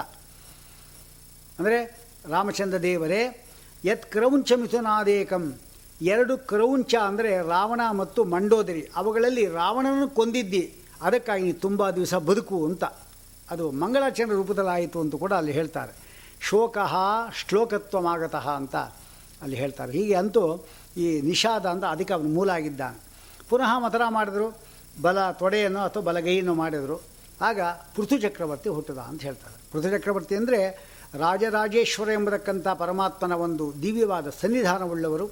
ಅವನ ಪತ್ನಿ ಅರ್ಚಿ ಎಂಬುದಾಗಿ ಅವಳಲ್ಲಿ ಲಕ್ಷ್ಮೀದೇವಿಯ ಆವೇಶ ಎಂಬತಕ್ಕಂಥದ್ದು ಉಳ್ಳವರು ಇಬ್ಬರು ಹುಟ್ಟಿದ್ದಾರೆ. ಅವನು ಹುಟ್ಟಿದ ಕೂಡಲೇ ದೊಡ್ಡ ಅಜಗವ, ಅಜಗ ಅಂದರೆ ಪರಮಾತ್ಮ. ಅವನು ಹಿಡಿದಿರತಕ್ಕಂಥ ಧನಸ್ಸೇನಿದೆ ಅದು ಇವನಿಗೆ ಸಿಕ್ತು. ಅಕ್ಷಯ್ಯವಾದ ಅಂದರೆ ಎಷ್ಟು ತೆಗೆದರೂ ಕೂಡ ಅದು ಇನ್ ಎಕ್ಸಾಸ್ಟಿಬಲ್. ಅದಕ್ಕೆ ಹೇಳೋದಾದರೆ ಅಕ್ಷಯ್ಯ ಅಂತ ಬತ್ತಳಿಕೆಗಳು. ಅದು ಬೇರೆ ಬಂತಂತವನಿಗೆ. ಅದು ಕೊಂಡಿದ್ದಾನೆ ಅವನ ದೊಡ್ಡನಾದ ಕೂಡಲೇ ಎಲ್ಲ ಒಂದಿ ಮಾಗದ್ರೆಲ್ಲ ಸ್ತೋತ್ರ ಶುರು ಮಾಡಿದ್ರು. ನೀ ಅಂಥವನು, ಇಂಥವನು, ಹಾಗೆ ಹೀಗೆ ಅಂದರು. ಸುಮ್ಮನೆ ಇರಿ ಎಂದ ಮೊದಲು. ಸುಮ್ಮ ಸುಮ್ಮನೆ ಏನನ್ನು ಹೊಗಳಿಬೇಡಿ. ನಾ ಇನ್ನು ಈಗ ತಾನೇ ಹುಟ್ಟಿದ್ದೀನಿ ಅಷ್ಟೇ ಆಗಲೇ ಏನೋ ವರ್ಣೆ ಮಾಡ್ತಾ ಇದ್ದೀರಿ. ನೀನು ಮುಂದೆ ಕೆಲಸ ಮಾಡ್ತೀಯಲ್ಲ ಅದನ್ನು ನಾವು ಹೇಳ್ತಾ ಇರೋದು ಅಂದರೆ, ಮುಂದೆ ಕೆಲಸ ಮಾಡಿದ ಮೇಲೆ ಹೇಳಿ. ಈಗ ಹೇಳಬೇಡಿ ಅಂತ. ಈಗಿನ ರಾಜಕಾರಣಿಗಳೆಲ್ಲ ಈ ಇದನ್ನು ತಗೋಬೇಕು. ಈ ಪೃಥ್ವಿ ಚಕ್ರವರ್ತಿ ಹೇಳಿದ್ದು. ಅವ್ರೇನು ಮಾಡ್ದೇನೆ ಇದು ಮಾಡಿದ್ದು ಅಂತ ಹೇಳಬೇಕು ಅವ್ರಿಗೆ. ಏನು ಮಾಡಿಲ್ದೇನೆ. ಇವನು ಹೇಳ್ತಾ ಇದ್ದಾನೆ ಮಾಡಿದ ಮೇಲೆ ಮಾಡ್ರೆ. ಈಗೇನು ಮಾಡಬೇಡಿ ಅಂತ ಹೇಳ್ತಾನೆ. ಅಂದರೆ ಏನು? ಯಾವತ್ತೂ ಅಷ್ಟೇ ಒಬ್ಬ ಪ್ರಜೆಗಳೆಲ್ಲರೂ ಕೂಡ ಸೇರಿ ಅವರಿಗೆ ಓಟ್ ಹಾಕಿ ಅವನನ್ನು ಗೆಲ್ಲಿಸಿದ್ದಾಗ ಆ ಏರಿಯಾದ ಎಲ್ಲಿ ಗೆದ್ದನೋ ಅದನ್ನು ಎಲ್ಲ ರೀತಿಯಿಂದ ಅಭಿವೃದ್ಧಿ ಮಾಡಿದ್ರೆ ಮುಂದ್ಸತಿ ಅವನು ಓಟ್ ಕೇಳಲೇಬೇಕಾಗಿಲ್ಲ. ಅವರೇ ಹಾಕ್ಬಿಡ್ತಾರೆ. ಹಾಗೆ ಇದೆಲ್ಲ ಸಾಮಾನ್ಯ ಜ್ಞಾನ ಇದೆಲ್ಲ. ಹಾಗಾಗಿ ಅಂತಹ ಇದು ಮಾಡಿದರು. ಮತ್ತು ಇನ್ನೊಂದು ಮಾತು ಹೇಳ್ತಾನೆ. ನಿಮಗೆ ಯಾವಾಗಲೂ ಎಲ್ಲ ಕೆಲಸಗಳನ್ನು ಕೂಡ ಎಲ್ಲರಿಂದಲೂ ಮಾಡತಕ್ಕಂಥ ಒಬ್ಬನಿದ್ದಾನೆ, ಅವನೇ ಪರಮಾತ್ಮ. ಅವನನ್ನು ಬೇಕಾ ಸ್ತೋತ್ರ ಮಾಡಿ, ನನ್ನ ಸ್ತೋತ್ರ ಮಾಡಿಬಿಡಿ ಅಂತ ಹೇಳ್ತಾರೆ ಅಂದರೆ ಸುಮ್ಮ ಸುಮ್ಮನೆ ಹೊಗಳಿಸ್ಕೋಬಾರ್ದು ಯಾವತ್ತೂ ಕೂಡ. ಕಾರ್ಯ ಮಾಡಿ ಹೊಗಳಿಸ್ಕೋಬೇಕು. ಇದು ಅವನ ನೀತಿ ಹೇಳ್ತಾ ಇರೋದು. ಕಡೆಗೆ ಇವನು ರಾಜ್ಯಭಾರ ಬಂತು ಇವನಿಗೆ. ರಾಜ್ಯಭಾರ ಮಾಡ್ತಾ ಇದ್ದಾನೆ. ಪೃಥು ಅಂತ ಹೆಸರು ಬರಲಿಕ್ಕೆ ಏನು ಕಾರಣ ಅಂತ ಹೇಳ್ತಾರೆ. ಈ ಸಂದರ್ಭದಲ್ಲಿ ಭೂಮಿ ಇದಲ್ಲ, ಅದು ಈ ವೇನ ಇದ್ದಾಗ ಎಲ್ಲ ಔಷಧಿ, ವನಸ್ಪತಿಗಳು ಅದೆಲ್ಲವನ್ನು ಕೂಡ ಹೊಟ್ಟೆಯಲ್ಲಿ ಹಾಕೊಂಡಿದೆ ಭೂಮಿ. ಯಾಕೆ ಎಲ್ಲ ಇವನೇ ತಿಂದು ಮುಗಿಸ್ಬಿಡ್ತಾನೆ ಇವನು. ಅದಕ್ಕೋಸ್ಕರ ಮುಂದಿನ ಜನ್ರೇಷನ್ಗೆ ಏನು ಕೊಡೋದು ಪಾಪ? ಅದಕ್ಕೆ ಭೂಮಿ ಏನು ಮಾಡಿದ್ದಾಳೆ? ಎಲ್ಲ ಮೂಲಿಕೆಗಳನ್ನು ಕೂಡ, ಔಷಧಿಗಳನ್ನು ಕೂಡ ಹೊಟ್ಟೆಯಲ್ಲಿ ಹಾಕೊಂಡಿದ್ದಾಳೆ ಈಗ ಎಷ್ಟೋ ಮೂಲಿಕೆಗಳು ಸಿಗೋದೇ ಇಲ್ಲ ಈಗ. ಎಲ್ಲ ಹೊಟ್ಟೆಯಲ್ಲಿದೆ. ಹಾಗೆ ಮೊದಲು ಪ್ರತಿಯೊಬ್ಬರ ಮನೆ ಮುಂದೆ ಕೂಡ ಮುತ್ತುಗ ಸಿಗ್ತಾಯಿತ್ತು ಮುತ್ತುಗದ ಎಲೆ, ಅದು ಸಿಗ್ತಾ, ಗಿಡಗಳು ಸಿಗ್ತಾ, ಪ್ರತಿಯೊಬ್ಬರ ಮನೆ ಮುಂದೆ ಇರ್ತಾಯಿತ್ತು ಏನು ಅದು ಇಲ್ಲೇ ಇಲ್ಲ. ಯಾವುದೋ ಊರಿಗೆ ಹೋಗಬೇಕಲ್ಲಿ. ಆ ದೊಡ್ಡಬಳ್ಳಾಪುರ, ಚಿಕ್ಕಬಳ್ಳಾಪುರ ಅಲ್ಲಿ ಹೋದರೆ ನಮ್ಗೆ ಅದು ಆ ಗಿಡಗಳು ಸಿಗತ್ತೆ ಕಡಿಮೆ ಆಗ್ತಾ ಬರುತ್ತೆ. ಅಮೃತಬಳ್ಳಿ ಎಲ್ಲ ಕಡೆ ಇರ್ತಾ ಇತ್ತು. ಅದು ಕಡಿಮೆ ಆಯಿತು. ಯಾಕೆಂದರೆ ಅದೆಲ್ಲ ಔಷಧಿಗಳು ಹೊಟ್ಟೆ ಹೊಟ್ಟೆ ಹಾಕೊಂಡ್ಬಿಡ್ತಾರೆ. ಜನರಿಗೆಲ್ಲ ಹಾಹಾಕಾರ ಶುರು ಆಯಿತು ಏನು ನಮಗೇನು ಇಲ್ಲೇ ಇಲ್ವಲ್ಲ, ಅದಕ್ಕೋಸ್ಕರವಾಗಿ ಊಟ, ತಿಂಡಿ ವ್ಯವಸ್ಥೆ ಮಾಡಪ್ಪ, ನಮ್ಗೆ ತುಂಬ ಕಷ್ಟ ಆಗಿದೆ ಅಂತ ಹೇಳಿದ್ರು. ಹೌದಾ? ಊಟ ಮಾಡ್ತಾ ಇಲ್ವ ನೀವು? ಏನೂ ಇಲ್ಲ ನಮಗೆ ಅಂತ ಹೇಳಿದ್ರು. ತಕ್ಷಣ ಅಜಗಬ ಎಂಬ ಧನಸ್ಸನ್ನು ಅಕ್ಷಯವಾದಕ್ಕಂಥ ತೂಣೀರ ಅಂತ ಕರೀತಾರೆ ಅದನ್ನು ಅದನ್ನು ತೆಗೆದುಕೊಂಡ ಹೊರಟ ಭೂಮಿ ಎಂಬತಕ್ಕಂಥದ್ದೇರಿ ಅದು ಗೋವಾಗಿ ಓಡಲಿ ಶುರು ಮಾಡ್ತು. ನೀನು ಎಲ್ಲಿ ಹೋದರೂ ಬಿಡಲ್ಲ ಅಂದ. ಅಂತೂ ಹತ್ತಿರ ಬಂದ್ಕೊಳ್ಳೆ ಗೋವು ನಿಂತ್ಕೊ ಅಂತು. ಅಲ್ಲಪ್ಪ, ನಾನು ಹೆಣ್ಣು. ಗೋವು, ನಿಮಗೆಲ್ಲ ಅನುಕೂಲ ಮಾಡಲಿಕ್ಕೆ ನಾನು ಇದ್ದೇನೆ. ನಾನು ಕೊಲ್ಲಾಗ್ಲಿ ಬರ್ತಾ ಇದ್ದೆ. ಹೆಂಗಸರು ಯಾರಾದ್ರು ಹೊಡಿತಾರ ಅಂತ. ಹೆಂಗಸನ ಹೊಡಿಬಾರ್ದು, ಹೌದು. ದುಷ್ಟ ಹೆಂಗಸನ ಹೊಡಿದೇ ಇರಬಾರ್ದು ಅಂತಿದೆ ಅಂದ ಎಲ್ಲಿ ಏನು ಕೇಳಿಲ್ಲ ರಾಮಚಂದ್ರ ಇದ್ನಲ್ಲ, ಯಾರನ್ನು ಹೊಡೆದಿಲ್ಲ ಅವನು. ತಾಟಿಕೆಯನ್ನು ಬಿಟ್ಟಿಲ್ಲ ಅವನು ಅಂದ. ಅಂದರೆ ಕೆಟ್ಟ ಹೆಂಗಸು ಇದ್ದಲ್ಲಿ ತಿಂದು ಹಾಕೋದೇ ಕೆಲಸ ಅದಕ್ಕಾಗಿ. ಸರಿ, ಹಾಗಾದ್ರೆ ಏನು ಎಲ್ಲ ಕೊಂದಾಕ್ಬಿಡೋದೇ ಮಾಡೋದೇ ಕೆಲಸ, ಬೇರೆ ಏನು ಮಾರ್ಗವೇ ಇಲ್ವಾ? ಹೇಳು ಮಾರ್ಗ, ಏನು ಹೇಳು? ನಮ್ಮ ಪ್ರಜೆಗಳೆಲ್ಲ ಸುಖವಾಗಿರ್ಬೇಕು, ಏನು ಮಾಡ್ತೇವೆ ಮಾಡು. ನಾನು ಕೊಂದುಬಿಟ್ರೆ ನಿಮ್ಮ ನೀ ಎಲ್ಲಿ ಎಲ್ಲಿರ್ತೀನಿ? ಪ್ರಜೆಗಳಲ್ಲಿ ಎಲ್ಲಿರ್ತಾರೆ? ಜಾಗ ಎಲ್ಲಿದೆ ನನಗೆ ಭೂಮಿ ನಾಶ ಮಾಡಿಬಿಟ್ರೆ ನೀನು ಅಂತ ಕೇಳಿದ್ರೆ, ನನ್ನ ಶಕ್ತಿಯಿಂದ ನಾನೇ ನಿಲ್ಸ್ಕೊತೀನಿ ಅಂತ ಅಷ್ಟೊಂದು ಧೈರ್ಯ ಹೇಳ್ತಾನೆ ಆಯಿತು ಹಾಗಾದರೆ ನೀವು ಭೂಮಿ ಎಲ್ಲ ಯದ್ವಾ ತದ್ವಾ ಆಗೋಗಿದೆ ಈಗ. ಆಗ ಸಮತ ಸಮ ಸಮದಟ್ಟಾದ ಪ್ರದೇಶ ಇಲ್ಲ. ಅದೆಲ್ಲ ಸರಿ ಮಾಡೋದೇನು ನೀನು. ನನ್ನ ಹಾಲು ಎಂಬತಕ್ಕಂಥದ್ದೆಲ್ಲ ಹಾಲು ರೂಪದಲ್ಲಿದೆ. ಔಷಧಿಗಳೆಲ್ಲವೂ ಕೂಡ. ಅದನ್ನು ನಾನು ಕೆಗಡೆ ಹಾಕ್ತೇನೆ. ಕರುವೊಂದು ಕಲ್ಪನೆ ಮಾಡುವೊಂದು ಕರುವನ್ನು. ಹಾಲೆಲ್ಲ ಎಲ್ಲ ಕಡೆ ಹರಡುತ್ತೋ, ಪುನಃ ಎಲ್ಲ ಕಡೆ ಕೂಡ ಸಂಪತ್ ಸಮೃದ್ಧಿ ಉಂಟಾಗತ್ತೆ. ಸಮತ, ಸಮದಟ್ಟು ಮಾಡು ಅಂತ ಹೇಳಿದ ಕೂಡಲೇ ಆ ಧನಸ್ಥಿತದಿಂದ ಆ ಎತ್ತರ ಎತ್ತರವಿದ್ದದ್ದು ಹಳ್ಳ ಕೊಳ್ಳಗಳಿದ್ದದ್ದೆಲ್ಲ ಸಮ ಮಾಡಿ ಆ ಒಣಿಕೆ ವ್ಯಾಪಾರ ನಡೀಬೇಕು. ವಾಣಿಜ್ಯ, ಅದು ಕಾಮರ್ಸ್ ಪೂರ್ತಿ ಇವನಿಂದ ಬಂದಿದ್ದು. ಯಾರು ಬಂದಿದ್ದಲ್ಲಿ ಇವನಿಂದ ಬಂದಿದ್ದ ಅದು. ಅವನೇ ಮಾಡ್ತಾರೆ ಇದೆಲ್ಲ ಮಾಡಿ ಆ ಊರಿಂದ ಇಲ್ಲಿ ಬರತಕ್ಕಂಥ ವಸ್ತುಗಳು, ಇಲ್ಲಿಂದ ಅಲ್ಲಿಗೆ ಹೋದಕ್ಕಂಥ ಎಲ್ಲ ಅವನೇ ಮಾಡಿದ್ದು. ಮೋರಿಗಳು, ಅದರಲ್ಲಿ ಹೀಗೆ ನಾವು ಮಾಡಿದ್ದು ಅಂತ ಹೇಳ್ತಾರೆ. ಎಲ್ಲ ಪೃಥ್ವಿ ಚಕ್ರವರ್ತಿಯೇ ಮಾಡಿದ್ದು ಪೂರ್ತಿ ಕೂಡ. ಅಷ್ಟು ಮಾಡಿದ ಮೇಲೆ ಅವರು ಹಾಲನ್ನು ಕರೆಸ್ಕೊಂಡ್ರು. ಇಂದದೇನು ಕರುವನ್ನಾಗಿ ಮಾಡಿದರು, ದೇವತೆಗಳು ಏನು ಬೇಕೋ ಅದನ್ನು ಕರ್ಕೊಂಡ್ರು. ತಕ್ಷಕ ಇದ್ದಲ್ಲ ಅವನನ್ನು ಕರುವನ್ನಾಗಿ ಮಾಡಿದರು, ಅವ್ರಿಗೇನು ಬೇಕು ವಿಷ ಅದನ್ನು ಪಡ್ಕೊಂಡ್ರು. ಯಕ್ಷ ರಾಕ್ಷಸರೆಲ್ಲರೂ ಕೂಡ ಅವರು ಕುಬೇರನನ್ನು ಕರುವನ್ನಾಗೆ ಮಾಡಿದ್ರು, ಹಾಲು ಕರ್ಕೊಂಡ್ರು. ಪಾತ್ರೆ ಒಬ್ಬರಿಗೆ ಕಬ್ಬಿಣ, ಒಬ್ಬರಿಗೆ ಬಂಗಾರದ್ದು, ಒಬ್ಬರಿಗೆ ಹಿತ್ತಾಳೆ, ಒಬ್ಬರಿಗೆ ಸೋರೆ ಬುರುಡೆ. ಹೀಗೆ ಒಬ್ಬೊಬ್ಬರಿಗೂ ಒಂದೊಂದು ಪಾತ್ರೆ ಅವ್ರ ತಕ್ಕಂತೆ. ಅದೆಲ್ಲ ಮಾಡಿಕೊಂಡ್ರು. ಎಲ್ಲರಿಗೂ ಏನು ಬೇಕೋ ಅದು ಸಿಕ್ತು. ಅವ್ರಿಗೆ ಅದೃಶ್ಯ ಶಕ್ತಿ. ಋಷಿಗಳೆಲ್ಲ ವೇದವನ್ನೇ ಕರ್ಕೊಂಡ್ರಂತೆ. ಋಷಿಗಳಿಗೆ ವೇದಗಳನ್ನೇ ಕರ್ಕೊಂಡ್ರಂತೆ ಅವ್ರಿಗೆ. ಅವ್ರಿಗೆ ಏನು ಬೇಕೋ ಅದೆಲ್ಲ ವಸ್ತುಗಳು ಕೂಡ ಪೂರ್ತಿ ಆಯಿತು. ಎಲ್ಲ ಸಕಲ ಸಂಪತ್ ಸಮೃದ್ಧಿ ಉಂಟು ಮಾಡಿಬಿಟ್ಟ. ಹೀಗೆ ಅವತ್ತಿಂದ ಅವರಲ್ಲ ಎಂಬುದು ಈ ಪೃಥು, ಈ ಪೃಥ್ವಿ ಇದ್ದಾಳಲ್ಲ, ಅವಳು ಪೃಥುವಿನ ಮಗಳು ಅನಿಸ್ಕೊಂಡ್ರು. ಇವನು ಪೃಥು, ಅವಳು ಪೃಥ್ವಿ. ಯಾಕೆ? ಪೃಥುವಿನ ಮಗಳು. ಯಾರಾದರೂ ಬ್ರಾಹ್ಮಣನಾಗಲಿ, ಜ್ಞಾನಾದಿಗಳು ಬೇಕಾದರೆ ಪೃಥು ಚಕ್ರವರ್ತಿನ ಬೆಳಿಗ್ಗೆ ಸ್ತೋತ್ರ ಮಾಡಬೇಕಂತೆ. ಕ್ಷತ್ರಿಯರು ಜಯ ಆಗಬೇಕಾಗಿದೆ ಪೃಥು ಚಕ್ರವರ್ತಿನ ಸ್ತೋತ್ರ ಮಾಡಬೇಕಂತೆ. ವೈಶ್ಯರು ವ್ಯಾಪಾರದಲ್ಲಿ ಅಭಿವೃದ್ಧಿ ಹೊಂದಕ್ಕೋಸ್ಕರವಾಗಿ ಪೃಥು ಚಕ್ರವರ್ತಿನ ಸ್ತೋತ್ರ ಮಾಡಬೇಕಂತೆ. ಶೂದ್ಧ ಆದ ಊಟ ಉಪಚಾರಗಳಿಗೆ ಪೃಥು ಚಕ್ರವರ್ತಿ ಮಾಡಬೇಕಂತೆ. ಆದ್ದರಿಂದ ಮಾಂಧಾತ ನವಶೋಂಬರೀಷರು ರಾಜ ಪೃಥುರ್ ಹೈಹಯ ಇವರಿಬ್ಬರು ಬೇಕು. ಪೃಥು ಬೇಕು ಹೈಹಯನ ಬೇಕು. ಹೈಹಯ ಅಂದರೆ ಯಾರು? ಕಾರ್ತಿವೀರ್ಯಾರ್ಜುನ. ಹೈಹಯ ಅಂದರೆ. ಅವನನ್ನು ಯಾರು ಸ್ಮರಣೆ ಮಾಡ್ಕೊತಾರೋ ಅವನ ಗತಂ ನಷ್ಟಂಚ ಲಭ್ಯತೆ. ವರ. ಅದರ ನಿಜ, ಅದು ಸುಳ್ಳಲ್ಲ. ಚೆನ್ನಾಗಿ ಉಪಾಸನೆ ಮಾಡಬೇಕು ಅದನ್ನು. ಭಕ್ತಿಯಿಂದ ಹೇಳಬೇಕು. ಕಾರ್ತಿವೀರಾಜನ ಅಂದರೆ ದತ್ತಾತ್ರೇಯನ ಅನುಗ್ರಹ ಅವನಿಗೆ. ಹಾಗಾಗಿ ನಮಗೆಲ್ಲ ಈ ಕೆಲಸ ಪುಸ್ತಕಗಳು ಸಿಗಲ್ಲ. ಎಷ್ಟು ಎಲ್ಲೆಲ್ಲೋ ಇರುತ್ತೆ, ಎಷ್ಟು ಮಾಡೋ ಸಿಗಲ್ಲ, ಕಡೆಗೆ ಏನು ಔಷಧಿ ಇದೆ. ಕಾರ್ತಿವೀರಾಜನ ನಾಮ ಒಂದು ಹತ್ತು, ಹದಿನೈದು ಸತಿ ಹೇಳ್ಕೊಂಡ್ರೆ ತಕ್ಷಣ ಕಾಣಿಸುತ್ತೆ ನೋಡ್ರಿ. ಸಿಗತ್ತೆ, ಎಷ್ಟೋ ಸರಿ ಅನುಭವ ಆಗಿದೆ ನನಗೆ ಅಂಥದ್ದು. ಈ ವಯಸ್ಸಾದವರು, ಅವ್ರಿಗೆಲ್ಲ ಕಾರ್ತಿವೀರ್ಯಾರ್ಜುನ ನಾಮ, ರಾಜ ಬಾಹು ಸಹಸ್ರವಾನಿ ಎಸ್ ಎಸ್ ಸ್ಮರಣ ಮಾತಿನ ಗತಂ ನಷ್ಟಂಚ ಲಭ್ಯತೆ. ಗತ ಅಂದರೆ ಹೊಟ್ಟೆ ಹೋಗಿದ್ದು, ನಷ್ಟ ಅಂದರೆ ಅದರ್ಶನ ಆಗಿದ್ದು, ಎರಡು ಬೇರೆ ಬೇರೆ ಪದ. ಗತ ಏನು ನಷ್ಟ ಏನು ಕೇಳ್ತಾರೆ ಕೆಲವರು. ಗತ ಅಂದರೆ ನಮ್ಮ ದೇಹದಿಂದ ಹೊಟ್ಟೆ ಹೋಗಿರೋದು, ಕೈ ಬಿಟ್ಟೆ ಹೋಗಿರೋದು. ನಷ್ಟ ಅಂದರೆ ಇದೇ ಇಲ್ಲೇ, ಕಾಣಿಸ್ತಾ ಇಲ್ಲ ಅಂಥದ್ದು. ನಶ, ಆದರ್ಶನೇ. ಅದು. ಹೀಗೆ, ಆ ಕಾರ್ತಿವೀರ್ಯಾಜ್ಯ ಅವರು ಬೆಳಗಾಯ್ದು ಸ್ತೋತ್ರ ಮಾಡಬೇಕು ಅಂತ ಹೇಳ್ತಾ ಇದ್ದಾರೆ. ಇಂಥದ್ದು. ಆಮೇಲೆ ಎಷ್ಟೋ ಯಜ್ಞಗಳೆಲ್ಲ ಮಾಡಿದ್ದಾನೆ. ಯಜ್ಞಗಳು ಮಾಡಿದಾಗ ಇದೆಲ್ಲ ಇಲ್ಲಿ ಹೇಳೋದಿಲ್ಲ ಅದನ್ನು. ಯಜ್ಞಗಳು ಮಾಡಿ, ಮಾಡಿಕೊಳ್ಳೆ. ಅವರ ಇಂದ್ರದೇವರು ಬಂದು ಅದೆಲ್ಲ ಕುದುರೆಯನ್ನು ಅಪಹಾರ ಮಾಡ್ಕೊಂಡು ಹೋಗಿದ್ದಾರೆ. ಪುನಃ ಅವನ ಮಗನೂ ಕೂಡ ಇದು ಮಾಡಿಕೊಂಡು ಆ ಕುದುರೆಯನ್ನು ಅತ್ರಿವಿಷಗಳ ಸಹಾಯದಿಂದ ಅದು ಪುನಃ ತರಿಸ್ತಾನೆ. ಆಗ ಅವನು ಮ್ಲೇಚ್ಛ ವೇಷದಲ್ಲಿ ಬಂದಿರ್ತಾನೆ.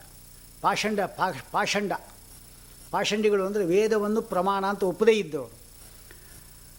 ಪಾಷಂಡಿ ಅಂತ ಹೇಗೆ ಅಂತ ನಿಷ್ಪತ್ತಿ ಹೇಳ್ತಾರೆ. ಪಾಲನಾತ್ ತ್ರಯೀ ವೇದ ಪಾಶಬ್ದೇನ ನಿಗದ್ಯತೆ ತಮ್ ಷಂಡಯತಿ ಖಂಡಯತಿ ಇದು ಪಾಷಂಡ. ವೇದೋಕ್ತವಾದ ಧರ್ಮಗಳು ಸುಳ್ಳು ಅಂತ ಹೇಳುವರು ಯಾರು? ಚಾರ್ವಾಕರು, ಜೈನರು, ಬೌದ್ಧರು.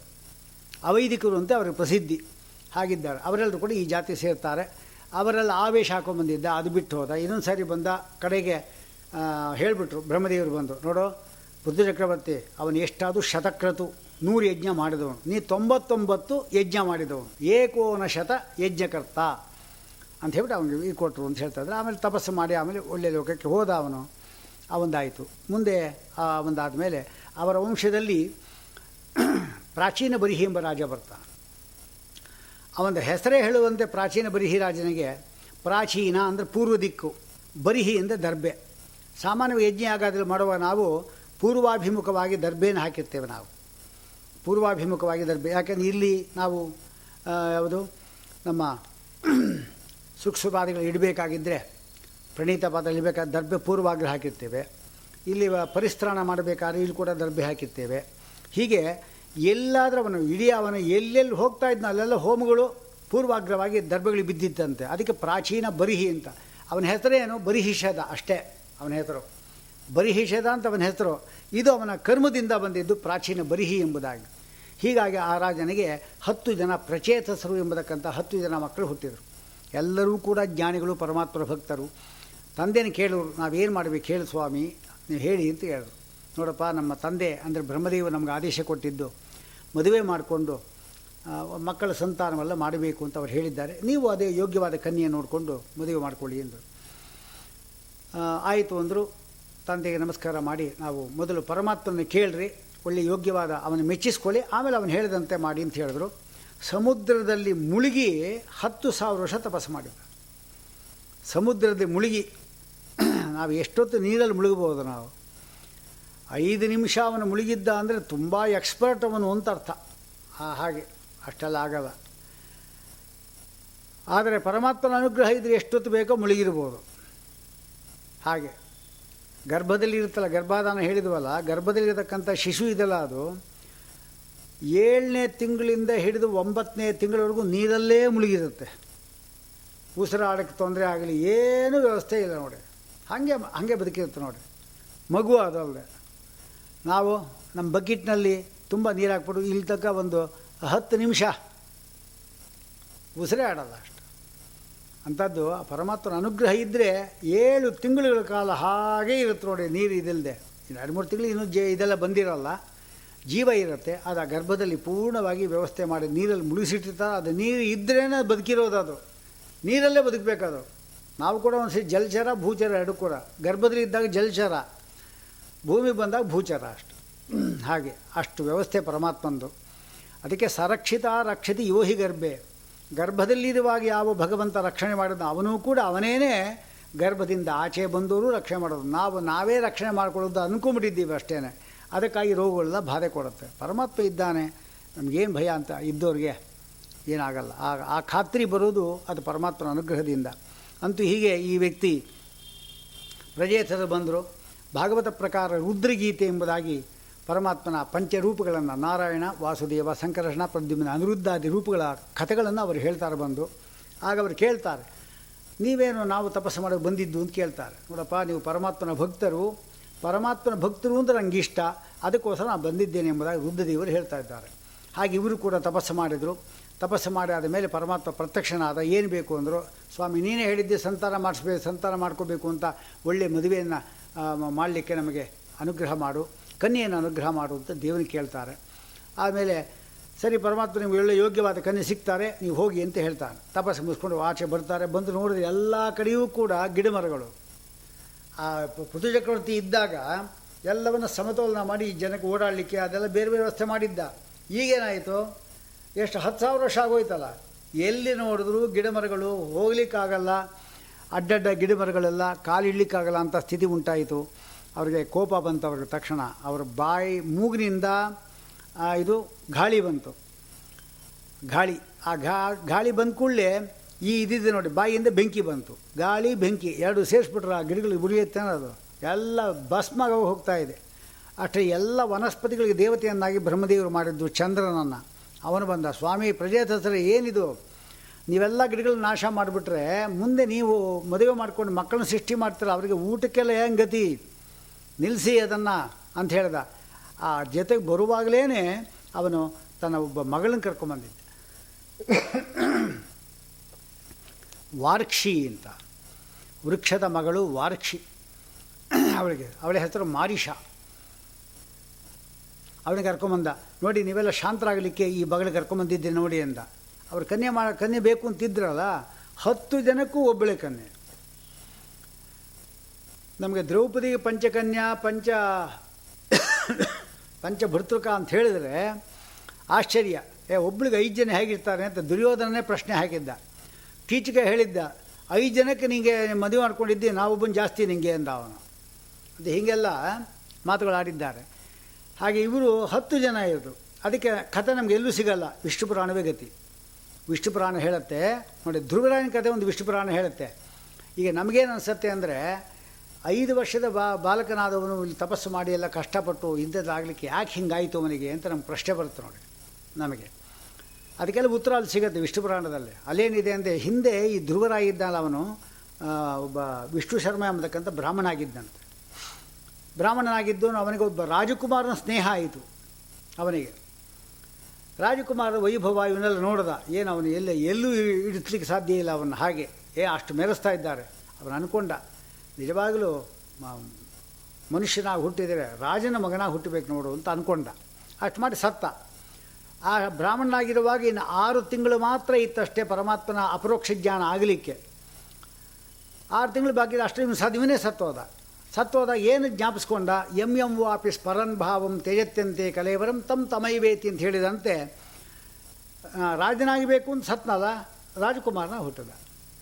ಇನ್ನು ಆರು ತಿಂಗಳು ಬಾಕಿ ಇತ್ತಲ್ಲ, ಅದು ಆ ತಪಸ್ಸು ಮಾಡಿದ ಪರಮಾತ್ಮ ಅಪರೋಕ್ಷ ಜ್ಞಾನ ಆಯಿತು, ನಿಜವಾಗ್ಲೂ ಹೋಗೋದ ಈ ವಿಷ್ಣು ಪುರಾಣ ಅದೊಂದು ವೈಶಿಷ್ಟ್ಯ ಇದರಲ್ಲಿ. ಎಲ್ಲಿ ಫಿಲಪ್ ಮಾಡಿರಲ್ಲ, ಬ್ಲಾಂಕ್ಸ್ ಇರುತ್ತೆ, ಭಾಗವತಾದಿಗಳು, ಇದು ಫಿಲಪ್ ಮಾಡುತ್ತೆ ಫಿಲಿಂದ ಬ್ಲಾಂಕ್ಸ್ ಇದು ಒಂದು ರೀತಿ. ಹಾಗೆ ಇದು ಕೂಡ ಅಷ್ಟೇ, ಪ್ರಮ್ಲೋಚ ಅದು ಅಷ್ಟೇ. ಅದು ಡೀಟೇಲಾಗಿ ಇಲ್ಲಿ ವಿಸ್ತಾರವಾಗಿ ಇಲ್ಲಿ ಹೇಳ್ತಾರೆ. ಏನು ಕಥೆ ಅದು? ಈ ವಾರಕ್ಷಿ ಅಂದರೆ ಯಾರು ಅಂತ ಕೇಳಿದ್ರೆ, ವೃಕ್ಷನ ಮಗಳು ಮಾರಿಷ. ಈ ಮಾರಿಷಾಗೆ ಹತ್ತು ಜನ ಗಂಡಂದರಾಗಿದ್ದಾರೆ. ಕಂಡು ಎಂಬತಕ್ಕಂಥ ಋಷಿ. ಕಂಡು. ಆ ಕಂಡು ಋಷಿ ಏನಿದ್ದಾನೆ? ಒಂದು ಕಡೆ ಒಂದು ಹಿಮಾಲಯ ಪರ್ವತದ ಒಂದು ಪ್ರದೇಶ. ಆ ಪ್ರದೇಶದಲ್ಲಿ ತಪಸ್ಸಿಗೆ ಕೂತ್ಕೊಂಬಿಟ್ಟ ಅಲ್ಲಾಡ್ತಾ ಇಲ್ಲ. ಅಷ್ಟು ನಿಶ್ಚಲವಾದ ತಪಸ್ಸು. ಸರಿ, ತಪಸ್ಸಿಗೆ ಭಂಗ ತಲಿಕೆ ಇಂದ್ರದೇವರು ಇದ್ದಾರಲ್ಲ. ಹಾಗೆ ಅವರೇ ಮಾಡಿದ್ರು ಅವರು ಪ್ರಮ್ಲೋಚ ನೀನು ಹೋಗಿ ಆ ಒಂದು ತಪಸ್ಸನ್ನು ಇದು ಮಾಡು. ನನಗೆ ಭಯ ಆಗ್ತಾ ಇದೆ ಅಂದ ಆಯಿತು ಪ್ರಮಲೋಚೆ ಪ್ರಮ್ಲೋಚೆ ಬಂದಳು ನದಿಯ ಸ್ನಾನ ಮಾಡಲಿಕ್ಕೆ ಅಂತ ಇವನು ಹೋಗಿದ್ದ. ಅವಳು ನದಿಯ ಸ್ನಾನ ಮಾಡ್ತಾ ಇದ್ಲು. ಅವಳು ಅದ್ಭುತವಾದ ಸೌಂದರ್ಯ ನೋಡ್ದ. ನೋಡಿಬಿಟ್ಟು, ನಮ್ಮ ಆಶ್ರಮಕ್ಕೆ ಬರ್ತೀಯಾ ಅಂತ ಕರೆದ. ಕಂಡು. ಆಯ್ತು, ಬರ್ತೀನಿ ಅಂತ ಬಂದಳು ನೂರು ವರ್ಷ ಅವಳ ಜೊತೆಗಿದ್ಲು ನಾನು ಬರಲ್ಲ ನಾನು ಹೋಗಿ ಬರ್ತೀನಿ, ಆ ಕೆಲಸ ಅದು ಬೆಳಿಗ್ಗೆ ತಾನೇ ಬಂದಿದ್ದೆ. ಇನ್ನು ಸ್ವಲ್ಪ ಕಾ, ಒಂದು ಸ್ವಲ್ಪ ಕಾಲ ಆಗಿರೋದು. ಅದಕ್ಕೆ ಒಂದೇ ಜ್ಞಾಪಕ ಇರೋದು. ಯಾವುದು? ನದಿ ತೀರಕ್ಕೆ ಬೆಳಿಗ್ಗೆ ಸ್ನಾನಕ್ಕೆ ಹೋಗಿದ್ದ. ಆಗ ಇವಳು ಬಂದಳು ಅಷ್ಟೇ ಇರೋದು ಅವನಿಗೆ. ನೂರು ವರ್ಷ ಆಗಿ ಗೊತ್ತಿಲ್ಲ. ಅಂದರೆ ಶ್ರೀಮದಾಚಾರ್ಯ ಭಾಗವತಾತ್ಮರು ಹೇಳ್ತಾರೆ, ಅಹಸ್ತು ಮಾಸ ಶಬ್ದೋಕ್ತಂ ಯತ್ರ ಚಿಂತಾಯುತಂ ರಜೆಯತೆ ವಿಪರೀತೆ ವಿಪರೀಯ ಅಂತ. ಅಂದರೆ ಅಹಹ ಅಂದರೆ ಹಗಲು ಮಾಸ ಅಂತ ಕರೀತಾರಂತೆ ತಿಂಗಳು ಅಂತ ಕರೀತಾರಂತೆ, ಚಿಂತೆ ಇರುವಾಗ. ದುಃಖ ಇರುವಾಗ ಆ ದಿವಸ ಹೋಗೋದೇ ಇಲ್ಲ. ಆದರೆ ವಿಪರೀತೆ ಸುಖ ಇರುವಾಗ ಅವರಿಗೆ ಅಹಸ್ತು ಮಾಸ ಅಲ್ಲ ಅದು. ಮಾಸ ಆಹ ಆಗಿಬಿಡುತ್ತಂತೆ. ಇವನಿಗೆ ಆಗಿದ್ದಾರೆ. ಸುಖ ಜಾಸ್ತಿ ಇದ್ದಿದ್ದಕ್ಕಾಗಿ ಅವರಿಗೆ ಆ ಹೊಟ್ಟೆ ಹೋಗ್ತಾ ಇದೆ ಗೊತ್ತಾಗ್ತಾನೇ ಇಲ್ಲ. ಪುನಃ ನೂರು ವರ್ಷ ಆಯಿತು. ಕೇಳಿಲ್ಲೋ ಇನ್ನು ಸ್ವಲ್ಪ ದಿವಸ ಒಂದು ಒಂದು ಕ್ಷಣ ಇದ್ದುಬಿಡು ಅಂದ ಅವನಷ್ಟೆ. ಸ್ವಲ್ಪ ಹಾಗೆ, ಪುನಃ ನೂರು ವರ್ಷ, ಇನ್ನೂರು ವರ್ಷ ಹೀಗೆ ಆಗ್ತಾನೇ ಇದೆ. ಕಡೆಗೆ ಅವನೇ ಒಂದು ಸಾರಿ ಸ್ನಾನ ಮಾಡಲಿಕ್ಕೆ ಅಂತ ಹೇಳಿಬಿಟ್ಟು ಇದು ತೊಗೊಂಡು ತಮಗೆ ತೊಗೊಂಡು ಹೊಟ್ಬಿಟ್ಟ ನದಿಗೆ. ಎಲ್ಲಿ ಹೋಗ್ತಾ ಇದ್ದೀರಿ ಏನು ಕೇಳಿದ್ರು. ಏನು ಬ, ಸ್ನಾನಕ್ಕೆ ಹೋಗೋದು ಬೇಡವಾ? ಸಾಯಂಕಾಲ ಸಂಧ್ಯಾ ವಂದನೆ ಮಾಡಬೇಕು, ಲೋಪ ಆಗಿಬಿಡುತ್ತೆ ಅಂತ. ಇಷ್ಟು ದಿವಸ ನಿಮ್ಮ ಬುದ್ಧಿ ಎಲ್ಲೋಗಿತ್ತಿದ್ದನ್ನು ನಾನು ಕೇಳಿದೆ. ಏನು ಹಾಗಂದ್ರೆ ಏನು ಹೇಳ್ತಾ ಇದ್ದೆ? ಬೆಳಿಗ್ಗೆ ತಾನೇ ನದಿ ಇತ್ತು ಸಿಕ್ಕಿದ್ದು ನೀನು. ಅಲ್ವಾ? ಮತ್ತು ಸಾಯಂಕಾಲಕ್ಕೆ ಹೋಗ್ತಾ ಇದ್ದೀನಿ. ಮತ್ತು ಎಷ್ಟು ದಿವಸ ಆಯಿತು? ಏನು ಅರ್ಥ ಆಗ್ತಾ ಏನು ಅಪಹಾಸ್ಯ ಮಾಡ್ತಾ ಇದ್ದೆ ತಮಾಷೆ ಮಾಡ್ತಿದ್ದೆ ಏನು ಹೇಳು ಅಂದ. ತಮಾಷೆ ಇಲ್ಲ, ಏನಿಲ್ಲ. ಇದು ನಿಜವೇ. ನೀವು ಎಷ್ಟೋ ವರ್ಷ ಆಯಿತು, ಎಷ್ಟು ವರ್ಷ ಆಯಿತು ಹೇಳು ಅಂತ ಹೇಳಿದ್ರು. ಲೆಕ್ಕ ಇಟ್ಟಿದ್ಲು ಅವಳು. ಒಂಬೈನೂರು ವರ್ಷ, ಆರು ತಿಂಗಳು, ಮೂರು ದಿವಸ ಇವತ್ತಿಗೆ ಅಂತ ಲೆಕ್ಕ ಇಟ್ಟಿದ್ಲು ಅವಳು. ಅಷ್ಟು ಹೇಳಿದ ಕೂಡಲೇ ಅವನಿಗೆ ಆಶ್ಚರ್ಯ ಆಯಿತು, ಕೈಯಲ್ಲಿ ನೀರು ತೊಗೊಂಡ. ಶಾಪ ಕೊಟ್ಬಿಡ್ತೇನೆ ಅಂತ. ಸಾವಿರ ವರ್ಷ ಹಾಳು ಮಾಡಿದ್ದೆ ಪಾಪಿ ಹೆಣ್ಣೆ ಅಂಥೇಳಿ ಇದು ಮಾಡ್ದ. ಅವಳು ನಡುಗಲಿ ಶುರು ಮಾಡಿದ. ಅಷ್ಟು ಗರ್ಭಾಧಾನ ಆಗಿದೆ ಅವಳಿಗೆ. ನಡುಗ್ತಾ ಇದ್ದಾಳೆ, ಓ, ಶಾಪ ಕೊಟ್ಬಿಡ್ತಾನೆ, ಆಯಿತು ನನ್ನ ಗತಿ ಅಂತ ಹೇಳ್ಬಿಟ್ಟು ಅವಳು ಅಂದ್ಕೊಂಡ್ಳು. ಅಷ್ಟು ಅವನಿಗೆ ಅನ್ನಿಸ್ತಾ ತಕ್ಷಣ ವಿವೇಕ ಬಂದ್ಬಿಡ್ತು ಅವನಿಗೆ. ಈಗ ಅವಳು ಬಂದ್ಲು ಅಂದರೆ ನೀ ಯಾಕೆ ಕರೆದೆ ಅವಳನ್ನ? ನಿಂಗೆ ಇಂದಿನ ಗ್ರಹ ಇಲ್ಲ ಅಂತ ಹೇಳಿದ್ರು ಅವಳನ್ನಾಗ ಬೈದು ಏನು ಪ್ರಯೋಜನ? ಹೆಂಗಸ್ತಿರೋದೆ ಅದು ಮಾಯಾ ಪೆಟ್ಟಿಗೆ. ವಿಷ್ಣು ಪುರಾಣ ಹೇಳೋದು. ಮಾಯಾ ಪೆಟ್ಟಿಗೆ ಅಂತೆ. ಮಾಯಾ ಮಾಡಲಿಕ್ಕೆ ಇರೋ ಆ ಮಂಜೂಷ ಇರೋದು. ಪೆಟ್ಟಿಗೆ ಇರೋದು. ನೀ ಯಾಕೆ ವಶಗಾದಿ? ನಿಂದೇ ತಪ್ಪು ಅಂತ ಹೇಳಿಬಿಟ್ಟು ಹೋಗು, ಶಾಪ ಕೊಡೋದ ನೀನು ಬದುಕೋಗು ಅಂದ್ಬಿಟ್ಲು. ಅವಳು ಹೋಗುವಾಗ ಆ ಭಯಕ್ಕೆ ಆ ಗರ್ಭ ಇಟ್ಟಿದ್ಲಲ್ಲ, ಗರ್ಭ ಇತ್ತಲ್ಲ, ಅದೆಲ್ಲ ಬೆವರಾಗಿ ಬರ್ತಾ ಇದೆ. ಅದನ್ನು ಆ ಗಿಡ ಮೇಲೆ ಗಿಡಗಳು ಚಿಗುರಿರುತ್ತಲ್ಲ ಎಲ್ಲ ತೆಗೆದುಕೊಂಡು ಹಿಂಗೆ ವರ್ಷ ವರ್ಷ ಕೆಗಡೆ ಹಾಕ್ತಾ ಇದ್ಲು ಅಲ್ಲೊಂದು ಇಲ್ಲೊಂದು ಇಲ್ಲೊಂದು. ಗಾಳಿ ಬಂದೆಲ್ಲ ಒಟ್ಟಾಯಿತು. ಚಂದ್ರ ತನ್ನ ಕಿರಣ ಹಾಕವಾದ ಹೆಣ್ಣು ಮಗು. ಬೇಕು ಅವಳೆ ಬಂದಿದ್ದು ಪ್ರಮ್ಲೋಚ ಅಂತ ಅಪ್ಸರಾಸ್ತ್ರಿ. ಇವಳು ಮಾರಿ ಅಂತ ಹೇಳಿದ್ರು. ವೃಕ್ಷದ ಮಗಳಾದ್ದರಿಂದ ವಾರಕ್ಷಿ ವೃಕ್ಷದ ಮಗಳು ವಾರಕ್ಷಿ. ಹೀಗೆ. ಚಂದ್ರನ ಕ ಕಾಂತಿಯು ಕೂಡ ಇದೆ. ಆ ಮಗಳನ್ನು ಕರ್ಕೊಂಡ್ಬರ್ತಾ ಇದ್ದಾನೆ ಇವಳು ಕೊಳ್ಳಿಕೆ ಅಂತ. ಇವಳೇನಿದ್ದಾಳೆ ಹಿಂದಿನ ಜಮ್ಮದ್ದು ವಿಷ್ಣು ಪುರಾಣ ಹೇಳುತ್ತದೆ. ಹಿಂದೆ ಏನಾಗಿದ್ದೀವಳು ಅಂದರೆ ಹಿಂದೆ ಒಬ್ಬ ರಾಜಕುಮಾರಿ ಆಗಿದ್ಲು, ಹಿಂದೆ. ಆ ರಾಜಕುಮಾರಿ ಆಗಿದ್ದು ಅವಳು ಚಿಕ್ಕ ವಯಸ್ಸಲ್ಲಿ ಮದುವೆ ಮಾಡಿದ್ರು ಗಂಡ ಸತ್ತೋದ ಅವಳು ಅವತ್ತೇ ಶುರು ಮಾಡಿದ್ಲು, ಏನು, ತಪಸ್ಸು. ಇನ್ನು ಯಾರನ್ನ ಮದುವೆ ಮಾಡ್ಕೊಳ್ಳೋದಿಲ್ಲ. ಮದುವೆ ಮಾಡಿಕೊಂಡ್ರೆ ಪರಮಾತ್ಮ ಒಬ್ಬನೇ. ಆಗಲಿ, ಏನು ಮಾಡ್ತಾನೆ ಮಾಡಿದ್ವಿ ಎಲ್ಲ ಕಠಿಣವಾಗಿ ತಪಸ್ಸು ಮಾಡಿದ್ಲು. ವಿಧವಾ ಸ್ತ್ರೀ ಏನು ತಪಸ್ಸು ಮಾಡ್ಬೋದ್ರಿ ಅಂತ ಎಲ್ಲ ಪ್ರ- ಪ್ರಶ್ನೆಗಳು ಪಾಪ ವಿಧವಾ ಸ್ತ್ರೀ ಅಂತ. ಆಯಿತು, ವಿಧವಾ ಸ್ತ್ರೀ ಪರಮಾತ್ಮ ಪ್ರತ್ಯಕ್ಷನಾದ. ಅವನು ವಿಧವಾ ಸ್ತ್ರೀ, ಮುತ್ತೈದೆ ಸ್ತ್ರೀ, ಯಾವುದು ನೋಡಲ್ಲ. ಭಕ್ತಿ ಎಷ್ಟಿದೆ ಹೇಳು ಅಷ್ಟು. ಅದು ನೋಡ್ತಾನೆ ಅಷ್ಟೆ. ಭಕ್ತಿ ಇಲ್ಲದೆ ನೀನೇನು ದೊಡ್ಡ ಅಲಂಕಾರ ಮಾಡ್ಕೊಂಡು ದೇವ್ರ ತಪಸ್ಸು ಮಾಡ್ತಾ ಇದ್ದರು ಕೂಡ ಅವ್ನು ಮೆಚ್ಚಲ್ಲ ಅವನು. ಬೇಕಾಗಿದ್ದು ಭಕ್ತಿ ಅಷ್ಟೆ. ಈ ನಮಗೆಲ್ಲ ಹೊಸ ಹೊಸ ನೋಟುಗಳು ಬರುತ್ತೆ ಈಗ. ಖೋಟಾ ನೋಟುಗಳೆಲ್ಲ ಇರುತ್ತೆ. ಹೊಸ ನೋಟು ಬರ್ತಾ ಇರುತ್ತೆ. ಆ ಕೆಂಪು ನೋಟುಗಳು ಬಂದಿತ್ತಲ್ಲ ಅದು. ಅದೆಲ್ಲ ಕೋಟ ಮಾಡಿದ್ದಾರೆ ಬೇಕಾದಷ್ಟು. ಹಾಗಾಗಿ ಆ ನೋಟುಗಳು ಅದು ಎಷ್ಟೇ ಚೆನ್ನಾಗಿದ್ದರೂ ಕೂಡ ಅದಕ್ಕೇನು ಕರೀತಾರೆ? Crisp crisp note. ಅಂದರೆ ಅಷ್ಟು ಹೊಸ ಹೊಸದಾಗಿರ್ತಕ್ಕಂಥ ನೋಟುಗಳು. ಅದಿದ್ದರೂ ಕೂಡ ಅಲ್ಲಿ ರಾಷ್ಟ್ರೀಯ ಮುದ್ರೆ ಇರುತ್ತಲ್ಲ, ಶೀಲು, ಅದಿಲ್ಲ ಅಂತ ಹೇಳಿದ್ರೆ ಅದು ಖೋಟ ನೋಟು. ಹಾಗೆ ಎಷ್ಟೇ ನೀನು ವೈಭವದಿಂದ ದೇವ್ರ ಪೂಜೆ ಮಾಡಿಕೊಡೋ ಭಕ್ತಿ ಎಂಬ ಮುದ್ರೆ ಇಲ್ಲ ಅಂದರೆ ಅದು ಖೋಟ ನೋಟು ಅದು. ಹಾಗಾಗಿ ಈ ಖೋಟ ಭಕ್ತಿ ಮಾಡಿದ್ರೆ ಪರಮಾತ್ಮ ಮೆಚ್ಚಿಕೊಳ್ಳೋದಿಲ್ಲ ಅವ್ನು ಗೊತ್ತಾಗ್ಬಿಡುತ್ತೆ ಅವನಿಗೆ. ಹಾಗಾಗಿ ಇವರೇ ಮಾಡಿದರೂ ಖೋಟ ಭಕ್ತಿ ಮಾಡಬಾರ್ದು ಅದಕ್ಕೆ. ಇವರೇ ದೇವರ ಒಳ್ಳೆ ಭಕ್ತಿ ಮಾಡಿದ್ಲು. ವಿಧವಾ ಸ್ತ್ರೀ ಪರಮಾತ್ಮ ಪ್ರತ್ಯಕ್ಷನಾದ. ಏನು ಬೇಕಮ್ಮ ನನಗೆ ನಿಮ್ಮ ಪ್ರತ್ಯ ನಿಮಗೆ ನಾನು ಮೆಚ್ಕೊಂಡಿದ್ದೇನೆ ಅಂತ ಹೇಳಿದ. ಪರಮಾತ್ಮ ಹಾಗೆಲ್ಲ ಬರೋದೇ ಇಲ್ಲ, ಯಾವತ್ತೂ ಕೂಡ. ನಿಜವಾದ ಭಕ್ತರಾಗಿದ್ದು ಬರ್ತಾರೆ. ಒಳ್ಳೆ ರೀತಿ ತಪಸ್ಸು ಮಾಡಿದ್ದಾರೆ. ನನಗೆ ದೀರ್ಘಾಯುಷ್ಮಂತನಾದ ಗಂಡ ಬೇಕು ನನಗೆ ಅಂದರು. ಆಯ್ತಮ್ಮ ಕೊಟ್ಟಿದ್ದೀನಿ ಅಂದರು. ಒಬ್ಬರಲ್ಲ ಹತ್ತು ಜನ ಅಂದರು. ಅವರೇ ಪ್ರಜೇತಸರು. ಅವರನ್ನು ಮದುವೆ ಮಾಡಿಕೊಂಡಿದ್ದಾಳೆ ಇವಳು. ಅದರಿಂದ ದಕ್ಷ ಎಂಬತಕ್ಕಂಥ ಒಬ್ಬ ಮಗ ಹುಟ್ಟಿದ್ದಾನೆ. ದಕ್ಷ ಪ್ರಜಾಪ್ತಿ ಅಸಿಕ್ನಿ ಎಂಬತಕ್ಕಂಥವಳು ಮದುವೆ ಮಾಡಿಕೊಂಡು ಸುಮಾರು ಐದು ಸಾವಿರ ಜನ ಮಕ್ಕಳನ್ನು ಸೃಷ್ಟಿ ಮಾಡಿದ್ದಾನೆ. ಅವರಿಗೆ ಶಬಲಾಶ್ವರು ಅಂತಿದ್ದಾರೆ ಅವರು ಏನು ಮಾಡಬೇಕು ನಾವು ಅಂತ ಹೇಳಿದ್ರು, ನೀವು ಮದುವೆ ಮಾಡಿಕೊಂಡು ಮಕ್ಕಳ ಸಂತಾನ ಸೃಷ್ಟಿ ಮಾಡಿ ಅಂತ ದಕ್ಷ ಪ್ರಜಾಪತಿ ಹೇಳ್ದ. ನಾರದ ಸರಿಯಾಗಿ ಬಂದರು. ಎಲ್ಲಿ ಹೋಗ್ತಾ ಇದ್ದೀರಪ್ಪ? ಅಂತ ಕೇಳಿದ್ರು. ಅದೇ ನಮ್ಮ ತಂದೆ ಹಿಂಗೆ ಹೇಳಿದ್ದಾರೆ, ಹೋಗ್ತಾ ಇದ್ದೀವಿ ಅಂದ. ನೀವು ಎಷ್ಟು ಜನ ಇದ್ದೀರಿ ನೀವು? ಐದು ಸಾವಿರ ಜನ ಇದ್ದೀರಿ. ನೀವು ಮದುವೆ ಮಾಡ್ಕೊಂಬಿಟ್ಟು ಒಬ್ಬೊಬ್ಬರಲ್ಲಿ ಹತ್ತತ್ತು ಜನ ಮಕ್ಕಳ ಸೃಷ್ಟಿ ಮಾಡಿಬಿಟ್ರೆ, ಐದು ಸಾವಿರ ಹತ್ತು ಅಂದರೆ ನಿಮ್ಮದೇ ಐವತ್ತು ಸಾವಿರ ಆಗೋಯ್ತು. ಇನ್ನು ಬೇರೆ ಯಾರು ಬದುಕೋದು ಬೇಡ ಈ ಭೂಮಿಯಲ್ಲಿ? ಎಲ್ಲ ನಿಮ್ಮ ಸಂತಾನ ಇರಬೇಕೇನೋ? ಹಂಗೆ ಮಾಡಬೇಡಿ. ಭೂಮಿ ಎಷ್ಟಿದೆ ನೋಡ್ಕೊಂಬಂದ್ರಿ ಮೊದಲು. ಆಮೇಲೆ ಮಕ್ಕಳ ಸೃಷ್ಟಿ ಮಾಡಿ ಅಂದರು. ಆಯಿತು, ಹೋಗಿ ಬರ್ತೀವಿ ಅಂತ ಹೋದರು ಅವರು. ಹೋದವರು ವಾಪಸ್ ಬರಲೇ ಇಲ್ಲ ಅಂತವ್ರು ಯಾಕೆ ಭೂಮಿ ಹಿಂಗಿದೆ ರೌಂಡ್ ಆಗ್ತಾನೇ ಇರುತ್ತದು, ವೃತ್ತಾಕಾರವಾಗಿದೆ. ಹೋದರು ಬರಲಿ, ಹಾಗೆ? ಸಮುದ್ರ ಮಿವ ಆಪಕಾಹ. ನದಿ ಎಂಬುದಕ್ಕೆ ಸಮುದ್ರ ಸೇರಿದ ಪುನಃ ವಾಪಸ್ ಬರದಿರುವಂತೆ ಇವರು ಬರಲಿಲ್ಲ. ಸರಿ ಅದು ಆಯಿತು ಇನ್ನೊಬ್ಬರು ಒಂದು ಸಾವಿರ ಜನ ಸೃಷ್ಟಿ ಮಾಡ್ದ. ಅವ್ರಿಗೂ ಇದೇ ಗತಿ. ನಿಮ್ಮ ಅಣ್ಣ ಮೊದಲು ನೋಡ್ಕೊಂಬಂದಿದ್ದಾರೆ ಹೋಗಿದ್ದಾರೆ, ಅವ್ರು ನೋಡ್ಕೊಂಬಂದ್ರೆ ಆಮೇಲೆ ನೀವು ಬನ್ನಿರಿ ಅಂದ. ಸರಿ, ಅವರು ಹೋದರೂ, ವಾಪಸ್ ಬರಲಿಲ್ಲ. ದಕ್ಷ ಪ್ರಜಾಪತಿ ಕೋಪ ಬಂತು. ಏ, ನಾರದ ಒಂದು ಸಾರಿ ನನ್ನ ಮಕ್ಕಳನ್ನ ಸನ್ಯಾಸಿಯನ್ನು ಮಾಡ್ದ ನಾನು ಕ್ಷಮಿಸಿದ್ದೆ ನಿನ್ನ. ಪುನಃ ಇನ್ನೊಬ್ಬ ಸಾವಿರ ಜನ ಮಕ್ಕಳು ಮಾಡಿದ್ದೀಯಲ್ವಾ? ನೀವು ಒಂದು ಕಡೆ ನಿಂತ್ರಿ, ಇದೇ ಕೆಲಸ ನೀವು ಮಾಡೋದು. ಎಲ್ಲ ಕಡೆ ಸಂಚಾರ ಮಾಡ್ತಾ ಇರು ಅಂದರು. ಅದಕ್ಕೆ ತಿಲೋಕ ಸಂಚಾರ ಆಗಿದ್ದು ಈ ದಕ್ಷ ಪ್ರಜಾಪತಿಯಿಂದ ಅವನು. ಅವನಿಗೆ ಕೆಟ್ಟದೆ ಒಳ್ಳೆ ಕೆಲಸ ಮಾಡಿದಿ ಬಿಡಪ್ಪ ಅನ್ನಂಥವನು ನಾರದ. ನಮಗೇನಾದರೂ ಕೂಡ ಒಳ್ಳೇದೇ ಆಯಿತು ಅಂತ ಹೇಳಿಬಿಟ್ರೆ ದೇವ್ರು ಒಳ್ಳೇದೇ ಮಾಡ್ತಾ ಅಂತ. ಅಯ್ಯೋ, ಏನು ಕಷ್ಟದ್ದು, ಏನು ಕಟ್ಟದ್ದು, ಏನು ರೋಗ ಬಂದ್ಬಿಟ್ಟಿದೆ, ಏನು ಮಾಡೋದು ಅಂತ ಹೀಗಂತ ಇದ್ದರೆ ಕಷ್ಟವೇ ಆಗತ್ತೆ ನಿಮಗೆ. ಪರಮಾತ್ಮ ಎಲ್ಲ ನಿನ್ನ ವ್ಯಾಪಾರ, ಉತ್ಪತ್ತಿ, ಸ್ಥಿತಿ, ಸಂಹಾರ ಎಲ್ಲವೂ ನಿಂದೆ. ಎಷ್ಟು ದಿವಸ ನೀ ಇಟ್ಟಿರ್ತೀವಿ ಅಷ್ಟು ದಿವಸ ನಾವು ಇರೋದೆ. ಎಷ್ಟು ದಿವಸ ಇರ್ತೀವಿ ಎಂಬುದು ಮುಖ್ಯ ಅಲ್ಲ.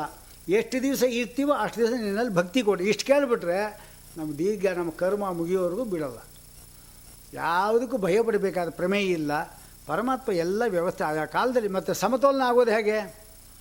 ಒಂದೊಂದು ಕಡೆ ಜಾಸ್ತಿ ಈಗ ಪರಶುರಾಮದೇವರು ಇದ್ದಾಗ ಬ್ರಾಹ್ಮಣರು ಇದ್ದಿಲ್ಲ ಆಗ. ಕಡಿಮೆ ಆಗಿತ್ತು, ಕ್ಷತ್ರಿಯ ಜಾಸ್ತಿ ಆಗಿದ್ದರು ಅದಕ್ಕೋಸ್ಕರ ಎಲ್ಲ ಸ, ಕೊಂದಾಕಿ ಸಮತೋಲನ ಮಾಡ್ದ. ಹಾಗೆ ಇಲ್ಲಿ ಕೂಡ ಅಷ್ಟೇ ರೋಗಗಳು ಬಂದಿದೆ, ಸಮತೋಲನ ಆಗುತ್ತೆ, ಯಾರು ಹೋಗಬೇಕು ಅಂತಿರುತ್ತೆ ಆಯುಷ್ ಮತ್ತು ಅವ್ರು ಮಾತ್ರ ಲೆಕ್ಕ, ಪಟ್ಟಿಲಿ ತೊಗೊಂಡು ಅದನ್ನ ಯಮಧರ್ಮ ಕಳಿಸ್ಕೊಡ್ತಾನೆ, ಅಷ್ಟೇ ಹೊರತಾಗಿ ಎಲ್ಲರೂ ಹೋಗ್ತೀವಿ ಅಂದಾಗ ಅದು ಅಶಾಸ್ತ್ರೀಯ ಹಂಗೆ ಆಗೋದೇ ಇಲ್ಲ. ಆದ್ದರಿಂದ ಯಾವ ರೋಗ ಬಂದರೂ ಅಷ್ಟೇ, ಸ್ವಾಮಿ, ನೀನು ಕಳಿಸ್ಕೊಟ್ಟಿದ್ದಿ, ರಕ್ಷಣೆ ಮಾಡೋ ಭಾರ ನಿಂದು, ನಮ್ಮ ಹೆಂಡತಿ, ಮಕ್ಕಳು, ಮನೆ, ಮಠ ಎಲ್ಲವೂ ನಿನ್ನ ಕೈಲಿ ಹಾಕಿದ್ದೀನಿ ಅಂತ ಹೇಳಿಬಿಟ್ರೆ ಇದು ಇನ್ಶೂರೆನ್ಸ್ ಸ್ವರೂಪ ಅಂದರೆ ಇನ್ಶೂರೆನ್ಸ್ ಮಾಡಿಬಿಟ್ರೆ ಭಯ ಇಲ್ಲ ನಮಗೆ. ಹಾಗೆ ನಮಗೆಲ್ಲ ಪರಮಾತ್ಮ ಇನ್ಶೂರೆನ್ಸ್ ಮಾಡಬೇಕು. ಅದಕ್ಕೆ ಬ್ರ ಅದು ಹೇಳ್ತಾ ಅಲ್ಲ. ಬ್ರಹ್ಮಾರ್ಪಣಂ ಬ್ರಹ್ಮ ಹವಿಹಿ ಬ್ರಹ್ಮಾಗ್ನೌ ಬ್ರಹ್ಮಣ ಹುತಂ ಇದೆ ಇನ್ಶೂರೆನ್ಸ್ ರೂಪವಾದದ್ದು ಅಂದರೆ ಇದೇನು ಇದನ್ನು. ಅದನ್ನು ಮಾಡಬೇಕು. ಹಾಗೆ ಮಾಡಿದ್ರೆ ಭಯ ಇರುವುದಿಲ್ಲ. ಅಂತೂ ಹೀಗೆ ಪ್ರತಿ ಪ್ರತಿಯೊಂದಕ್ಕೂ ಕೂಡ ಒಂದು ಭಯ ಇದ್ದೇ ಇರುತ್ತೆ. ಈ ಪ್ರಚೇತಸರೇನಿದ್ದಾರವರು ಅವರು ಹತ್ತು ಜನ ಆಯ್ತಲ್ಲ ಅವರ ವಂಶದ್ದಿದು ಪೂರ್ತಿ. ದಕ್ಷ ಪ್ರಜಾಪತಿ, ಅವರಿಂದ ಹುಟ್ಟಿದ ಒಂದು ದಕ್ಷ ಅಂತ ಅವನಿಗೆ ಯಾಕೆಂದರೆ ಮಕ್ಕಳು ಸೃಷ್ಟಿ ಮಾಡೋದು ದಕ್ಷ ಅಂತ ಅದಕ್ಕೆ. ಈ ನಾರದರೆ ಮಾಡಿದ್ರು ಒಳ್ಳೇದಾಯಿತು ಅಂದರು. ಯಾಕೆ ಒಳ್ಳೇದಾಯ್ತು ನಿಮಗೆ ಅಂತ ಹೇಳಿದ್ರೆ ನನಗೆ ಮೊದಲು ಪರಮಾತ್ಮನ ಒಂದು ಮಹಿಮೆಗಳನ್ನು ಎಲ್ಲ ಕಡೆ ನಾನು ಪ್ರಚಾರ ಮಾಡಲಿಕ್ಕೆ ಒಂದೇ ಕಡೆ ಇದ್ದು ಕಷ್ಟ ಆಗ್ತಾಯಿತ್ತು ನೀ ಶಾಪ ಕೊಟ್ಟಿಲ್ಲ ನನಗೊಂದು ಒಳ್ಳೆ ಒಂದು ಸ್ಕೂಟ್ರ್ ತೆಕ್ಕೊಂಡಾಗ ಆಯಿತು ಬಿಡು. ಆರಾಮಾಗಿ ಎಲ್ಲ ಕಡೆ ಹೇಳ್ಕೊಂಬರ್ತೀನಿ ಅಂತ ಹಾಗಂದರು ಏನಾಗಿದ್ದು ಕೂಡ ಎಲ್ಲ ಆದದ್ದೆಲ್ಲ ಒಳಿತೇ ಆಯಿತು ಅಂತ ಅಂತ ಇರಬೇಕಂತೆ. ಅದು ನಾರದ್ರದ್ದು ವಿಶೇಷ. ಹೀಗೆ ಹೇಳ್ತಾ ಇದ್ದಾರೆ. ಇಂತಹ ಒಂದು ಅವರದಾದ ಮೇಲೆ ಮುಂದೆ ಅರವತ್ತು ಜನ ಹೆಣ್ಣು ಮಕ್ಕಳನ್ನು ಸೃಷ್ಟಿ ಮಾಡಿದ್ದಾನೆ ಅದರಲ್ಲಿ ಯಾರ್ಯಾರು ಕೊಟ್ಟ ಅಂತ ಹೇಳ್ತಾರೆ. ಯಾರ್ಯಾರು ಕೊಟ್ಟ ಅರವತ್ತು ಜನ ಹೆಣ್ಮಕ್ಕಳಲ್ಲಿ ಅಂದರೆ ಇಪ್ಪತ್ತೇಳು ಜನ ಚಂದ್ರನ ಕೊಟ್ಟ. ಇಪ್ಪತ್ತೇಳು ಜನ ಚಂದ್ರನಿಗೆ ತನ್ನ ಅಶ್ವಿನಿ, ಭರಣಿ, ಕೃತಿಕ, ರೋಹಿಣಿ ಇತ್ಯಾದಿ ಕೊಟ್ಟ. ಹದಿಮೂರು ಜನ ಕಾಶ್ಯಪರಿಗೆ, ಕಾಶ್ಯಪಾಯ ತ್ರಯೋದಶ ಹದಿಮೂರು ಜನ ಅವರು ಕೊಟ್ಟ. ಹತ್ತು ಜನ ಯಮಧರ್ಮನ ಕೊಟ್ಟಂತೆ. ಧರ್ಮನಿಗೆ, ಯಮಧರ್ಮನಿಗೆ ಹತ್ತು ಜನ ಕೊಟ್ಟ. ಇಬ್ಬರನ್ನ ಕೃಷಾಶ್ವನಿಗೆ ಅರಿಷ್ಟನಿಯಮಿಗೆ ಇಬ್ಬರನ್ನ, ಆಮೇಲೆ ಬಹುಲಾಶ್ವನಿಗೆ ಇಬ್ಬರು, ಇನ್ನು ಇಬ್ಬರಿಗೆ ಒಟ್ಟು ಒಟ್ಟು ನಾಲ್ಕು ನಾಲ್ಕು, ಎರಡು ಎರಡು ಎರಡು, ಒಟ್ಟು ಹತ್ತಾಯಿತು, ಇದು ಐವತ್ತಾಯಿತು ಒಟ್ಟು, ಅಂದರೆ ಇಪ್ಪತ್ತೇಳು, ಇದೊಂದು ಹದಿಮೂರು, ಇದೊಂದು ಹತ್ತು, ಐವತ್ತು, ಅರವತ್ತು ಅರವತ್ತು ಜನ ಹೆಣ್ಮಕ್ಳು ಹಂಚಿಬಿಟ್ಟ. ಅವರಲ್ಲಿ ಯಾರ್ಯಾರು ಮಕ್ಕಳು ಹುಟ್ಟಿದ್ರು ಮೊದಲನೆಯಲ್ಲಿ ಈ ಅಧ್ಯಾಯದಲ್ಲಿ ಹೇಳುವಾಗ ಈ ಧರ್ಮ ಎಂಬತಕ್ಕಂಥವನಿಗೆ ಹತ್ತು ಜನ ಇದ್ದವರಲ್ಲಿ ಸುಮಾರು ಜನ ಮಕ್ಕಳೆಲ್ಲ ಹುಟ್ಟಿದ್ದಾರೆ ವಿಶ್ವೇ ದೇವತೆಗಳೆಲ್ಲ ಹುಟ್ಟಿದ್ದಾರೆ. ನರನಾರಾಯಣ, ಹರಿಕೃಷ್ಣ ಎಂಬತಕ್ಕಂಥ ರೂಪಗಳು ಬಂದಿದೆ. ಈ ಕಶ್ಯಪರು ಏನಿದ್ದಾರೆ, ಅವರಲ್ಲಿ ಸುಮಾರು ಎಲ್ಲ ಪ್ರಾಣಿಗಳೂ ಕೂಡ ಈ ಕಶ್ಯಪರಿಂದ ಹುಟ್ಟಿರತಕ್ಕಂಥ. ಅದರಲ್ಲಿ ಅದಿತಿಯಿಂದ ಅದಿತಿ ಏನಿದ್ದಾರೆ ಅವರಿಂದ ದೇವತೆಗಳೆಲ್ಲ ಹುಟ್ಟಿದ್ದಾರೆ. ನಲವತ್ತೊಂಬತ್ತು ಜನ ಮೃತುಗಳು ಹುಟ್ಟಿದ್ದಾರೆ. ದಿತಿ ದೇವಿಯಿಂದ ದೈತ್ಯರು ಹುಟ್ಟಿದ್ದಾರೆ. ಹಿರಣ್ಯಾಕ್ಷ ಮತ್ತು ಹಿರಣ್ಯಕಶ್ಯಪ ಮೊದಲಾದವರು. ಆಮೇಲೆ ಸಿಂಹಿಕೆ ಎಂಬುದಕ್ಕೆ ಒಬ್ಬ ತಂಗಿ ಬೇರೆ ಹುಟ್ಟಿದ್ದಾಳೆ ಅವಳನ್ನು ವಿಪ್ರಚಿತ್ತಿ ಕೊಟ್ಟು ಮದುವೆ ಮಾಡಿದ್ರು ಅಂತ ಹೇಳ್ತಾ ಇದ್ದಾರೆ. ವಿಪ್ರಚಿತ್ತಿ ಅಂದರೆ ಜರಾಸಂಧನ ಹುಡ್ತಾನೆ ಅವನು ಕೊಟ್ಟರು ಈ ಸಿಂಹಿಕೆ ಅಂತ. ಅವರ ರಾಹು ಮತ್ತು ಇವರೆಲ್ಲ ಹುಟ್ಟಿದ್ರು ಅಂತ ಅವ್ರು ಹೇಳ್ತಾ ಇದ್ದಾರೆ. ಆಮೇಲೆ ಆಮ್, ತಾಮ್ರ ಎಂಬುದಕ್ಕಂತ ಹೇಳಿದ್ದಾಳೆ ಅವರಿಂದ ಪಕ್ಷಿಗಳು. ಕದ್ರು ಏನಿದ್ದ ಅವಳಿಂದ ಯಾವುದು ಬರೀ ಎಲ್ಲ ಸರ್ಪಗಳು ನೂರಾರು ಜಾತಿ ಸರ್ಪಗಳು ಹುಟ್ಟಿದೆ ಅಂತ ಹೇಳ್ತಾ ಇದ್ದಾರೆ. ವಿನತಾದೇವಿಯಿಂದ ಅರುಣ ಮತ್ತು ಗರುಡ ಇಬ್ಬರು ಹುಟ್ಟಿದ್ದಾರೆ. ಅರುಣ ಏನಿದ್ದಾನೆ ಅವನು ಹುಟ್ಟುವಾಗಲೇ ಇನ್ನೂ ಅವಳ ಸವತಿ ದ್ವೇಷದಿಂದ ಅವಳೇ ಮಾಡಿದ್ಲು ಮೊಟ್ಟೆ ಒಡೆದು ಬಿಟ್ಲು ಅವಳೇನೆ, ವಿನತ. ಅವನಿಗೆ ತೊಡೆ ಬಂದಿದ್ದಿಲ್ಲ ಇದಿಷ್ಟು ಭಾಗ ಬಂದಿತ್ತು. ಅದು ಅನೂರು ಅನ್ಸ್ಕೊಂಡ, ಊರುವೇ ಇಲ್ಲ ಅವನಿಗೆ. ಅದಕ್ಕೆ ಅವನ ಸೂರ್ಯನ ಆ ರಥದ ಮುಂದುಗಡೆ ಕೂಡಿಸಿ ಅವನನ್ನು, ಆ ಸೂರ್ಯನ ಕಿರಣಗಳು ಏನು ವೇಗವಾಗಿ, ನೇರವಾಗಿ ನಮ್ಮೇಲೆ ಬೀಳ್ತಾ ಇತ್ತು, ಅದನ್ನು ತಡೆಯುವಂತೆ ಮಾಡಿದ್ರು ಅಂತ ಒಂದು ಉಪಕಾರ ಮಾಡಿದ. ಆಮೇಲೆ ಗರುಡಂಗೆ ತಾಯಿಗೆ ಹೇಳ್ದ, ನೋಡಮ್ಮ, ನನ್ನ ಒಡೆದಂಗೆ ಅವನ ಒಡೆದು ಬಿಡಬೇಡ. ಮಹಾಪರಾಕ್ರಮಿ ಅವನಾಗವನೇ ಒಡೆದು ಬರೋವರೆಗೂ ತೆಗಿಬೇಡ ನೀನು ಅಂತ ಹೇಳಿ ಹೋದ ಅವನು. ಆಮೇಲೆ ಕ್ರಮೇ ಅವನೇ ಹೊಡ್ಕೊಂಬಂದ ಏನು ಎಂಥ ಪರಾಕ್ರಮ, ಅಲ್ಲಿ ಹೇಳ್ತೇವೆ. ವೇದಗಳು ಹೇಳ್ತಾರೆ. ಗರುಡಸ್ಯ ಜಾತ ಮಾತ್ರೇಣ ತ್ರಯೋಲೋಕ ಪ್ರಕಂಪಿತಾ ಪ್ರಕಂಪಿತಾ ಮಹಿ ಸರ್ವ ಸಶೈಲಾವರಕಾನಾನ, ಗಗನಂ ನಷ್ಟಚಂದ್ರಾರ್ಕಂ ಜ್ಯೋತಿಷಂ ನ ಪ್ರಕಾಶಾತೆ, ದೇವತಾ ಅಭಯಭೀತಾಶ್ಚ, ಮಾರುತೋ ನ ಪ್ಲವಾಯತಿ, ಮಾರುತೋ ನ ಪ್ಲವಾಯತ್ಯೋನ್ನಮಾಹ. ರಾತ್ರಿ ಸೂಕ್ತದಲ್ಲಿ ಬರುತ್ತೆ. ಅಂತಹ ಒಂದು ಗರುಡ ಹುಟ್ಟಿದ್ದಾನೆ. ಇದು ವಿನತಾದಾಯಿತು. ಸರ್ಪತ ಆಮೇಲೆ ಸುರಭಿ ಅವಳು ಬೇಕಾದಷ್ಟು ಹಸುಗಳನ್ನು ಇದು ಮಾಡಿದ್ದಾಳೆ. ಹೀಗೆಲ್ಲ ಅವರ ವಂಶ ಹೊಂದಿದೆ. ಇಲ್ಲಿ ದಿತಿ ಇದ್ದಾಳವರಲ್ಲಿ ಹಿರಣ್ಯಾಕ್ಷ ಮತ್ತು ಹಿರಣ್ಯಕೇಶವು ಹುಟ್ಟಿದ್ದಾರೆ. ಆ ಹಿರಣ್ಯಾಕ್ಷನಿಗೆ ನಾಲ್ಕು ಜನ ಮಕ್ಕಳಿದ್ದು ಅಂತ ಹೇಳ್ತಾ ಇದ್ದಾರೆ. ಆ ನಾಲ್ಕು ಜನ ಮಕ್ಕಳು ಯಾರು? ಅದು ಪ್ರಹ್ಲಾದ ಅನುಖ್ಲಾದ ಹ್ಲಾದ ಮತ್ತು ಸಖ್ಲಾದ ಎಂಬುದಾಗಿ ಹುಟ್ಟಿದ್ದಾರೆ. ಪ್ರಹ್ಲಾದನಿಗೆ ಅವರಪ್ಪ ನಾನಾ ವಿಧವಾದ ಹಿಂಸೆಯನ್ನು ಕೊಟ್ಟರೂ ಕೂಡ ಅವನು ಯಾವ ಪರಮಾತ್ಮ ರಕ್ಷಣೆ ಮಾಡೇ ಮಾಡ್ತಾನೆ ಅಂತಿದ್ದಂಥ ರಕ್ಷಣೆ ಆದ ಅಂತ ಇಲ್ಲಿ ಹೇಳ್ತಾ ಎರಡು ಎರಡು ಕಡೆ ಅಧ್ಯಾಯ ಇದ್ದೇನೆ ಅದು ಬರೋ. ವಿಸ್ತಾರವಾಗಿ ಅವ್ರು ಕೇಳ್ತಾರೆ. ಅದನ್ನು ಮುಂದಿನ ಉಪನ್ಯಾಸಕರು ಹೇಳ್ತಾರೆ. ಈಗ ಅವರೇನು ಹೇಳಿದ್ರು ಅದನ್ನು ನಾನು ಮಾತ್ರ ಹೇಳ್ತಾ ಇದ್ದೇನೆ. ಪ್ರಹ್ಲಾದರಾಜನಿಗೆ ಆ ಹಿರಣ್ಯಕಶಬು ಅವನ ಅರ್ಥ ಕಾಮ, ಧರ್ಮ, ಅರ್ಥ ಕಾಮ ಈ ಮೂರು ಮಾತ್ರ ಹೇಳ್ಕೊಡ್ಬೇಕಷ್ಟೆ. ಆ ರೀತಿ ವ್ಯವಸ್ಥೆ ಮಾಡಿದ್ದ. ಗರ್ಭದಲ್ಲಿ ಇರುವಾಗಲೇ ಅದಲ್ಲೆಲ್ಲ ಮೌನ ಈ ಪುರಾಣ. ಯಾಕೆಂದರೆ ಭಾಗವತ ಪೂರ್ಣ ಹೇಳಿದ್ದರಿಂದ ಹರಿವಂಶ ಅದು ಹೇಳಿದ್ದರಿಂದ ಇದು ಜಾಸ್ತಿ ಹೇಳಲಿಕ್ಕೆ ಹೋಗೋದಿಲ್ಲ. ಮುಂದೆ ವಿಸ್ತಾರ ಮಾಡಿ ಹೇಳ್ತಾರೆ. ಇಲ್ಲಿ ಈ ಅಧ್ಯಾಯದಲ್ಲಿ ಅಷ್ಟೇ ಹೇಳೋರು. ಅವನು ಬೆಂಕಿಯಲ್ಲಿ ಹಾಕಿನಂತೆ. ಒಳಗಡೆ ಬೆಂಕಿಯನ್ನು ನುಂಗತಕ್ಕಂಥ ಪರಮಾತ್ಮ ಇರುವಾಗ ಆ ಬೆಂಕಿ ಅವನೇನು ಮಾಡಿಲ್ಲ. ಆದರೆ ಅದೇ ಸೂರ್ಯ ಪುರಾಣಕ್ಕೆ ಕಡೆ ನಾವು ಹೋದಾಗ ಒಂದು ವಿಶೇಷ ಬೆಂಕಿಗೆ ಹೇಳುತ್ತೆ. ಏನದು? ಇವನು ಬೆಂಕಿಗೆ ಹಾಕಿದ್ರಂತೆ. ಬೆಂಕಿ ಹಾಕಿದಾಗ ಸುಡ್ತಾ ಇದ್ದೇನೋ ಗೊತ್ತಿಲ್ಲ. ಅವನಿಗೆ ಒಬ್ಬ ಅಕ್ಕ ಇದ್ಲಂತೆ. ಇದು ಯಾರೂ ಹೇಳಿಲ್ಲ ಇದು, ಅಕ್ಕ, ಇದೆ ಅಂತ. ಲಲಿತಾ ಅಂತ ಅವಳಿಗೆ ಹೆಸರಂತೆ. ಹೆಸರು ಕೂಡ ಹೇಳ್ತಾರೆ, ಪುರಾಣ ಸೂರ್ಯ ಪುರಾಣದಲ್ಲಿ. ಅವಳೇ ಮಾಡಲು ಒಂದು ಒಂದು ಸಾರಿ ಒಬ್ಬ ಋಷಿ ಇತ್ತ ಹೋಗಿದ್ಲಂತೆ. ಆ ಋಷಿ ಕಾಡ್ಗಿಚ್ಚಿ ಸಿಕ್ಕಾಕೊಂಡ್ಬಿಟ್ಟಿದ್ದಾನೆ. ಆದರೆ ತಪಸ್ಸು ಮಾಡ್ತಾ ಗೊತ್ತೇ ಇಲ್ಲ ಅವನಿಗೆ. ಎಲ್ಲ ಸುಟ್ಕೊಂಡ್ಬರ್ತಾ ಇದೆ, ಅವನಿಗೂ ಹತ್ಕೊಂಡ್ಬಿಡ್ತು. ತಕ್ಷಣ ಇವಳು ಅಲ್ಲಿ ಆಟಕ್ಕೆ ಅಂತ ಅಲ್ಲಿ ಬಂದಿದ್ಲು, ಆ ಲಲಿತಾ, ಪ್ರಹ್ಲಾದನ ಅಕ್ಕ. ಅವಳೇ ಮಾಡಿದ್ಲು, ತನ್ನ ಒಂದು ಹೊದ್ಗೆ, ಮನೆ ಓಡಿ ಹೋಗಿ ಹೊದ್ಗೆ ತೊಗೊಂಬಂದ್ಲು ತಂದು ಅದನ್ನು ಅವನು ಹೊದಿಸ್ಬಿಟ್ಟು ಆ ಬೆಂಕಿಯಿಂದ ಪಾರು ಮಾಡಿದ್ಲು. ಆಗ ಅವನು ಹೇಳ್ದ ನಿಜವಾಗ್ಲೂ ಎಂಥ ನನ್ನ ಪ್ರಾಣ ಉಳಿಸ್ದಿಯಮ್ಮ? ನೀ ಯಾವ ಒಂದು ಹೊದ್ಗೆ ತಂದಿದ್ದಿ? ಅದು ಅದು ಫೈರ್ ಪ್ರೂಫ್. ಅಂದರೆ ಅದು ಅದು ಹೊದ್ಕೊಂಡ್ರೆ ಬೆಂಕಿ ಏನು ಮಾಡಲ್ಲ ಅಂತ ವರ ಕೊಟ್ಬಿಟ್ಟ. ಅದನ್ನು ಕೊಟ್ಟಲು ಪ್ರಹ್ಲಾದನಿಗೆ, ಪ್ರಹ್ಲಾದ, ಇದು ಹಾಕೋ, ನಿಂಗೆ ಬೆಂಕಿ ಏನು ಮಾಡಲ್ಲ ಅಂತ. ಅದು ಏನಿಲ್ಲದ ಅವನಿಗೇನು ಆಗ್ತಾ ಇದ್ದಿಲ್ಲ. ತಕ್ಷಣ ಏನು ಮಾಡಲು ಅವನು ಬಂದ್ಬಿಟ್ಟ. ಬೆಂಕಿ ಏನು ಮಾಡಲೇ ಇಲ್ಲ ಅವನ್ನ. ಬೆಂಕಿ ಆರೋಯ್ತು.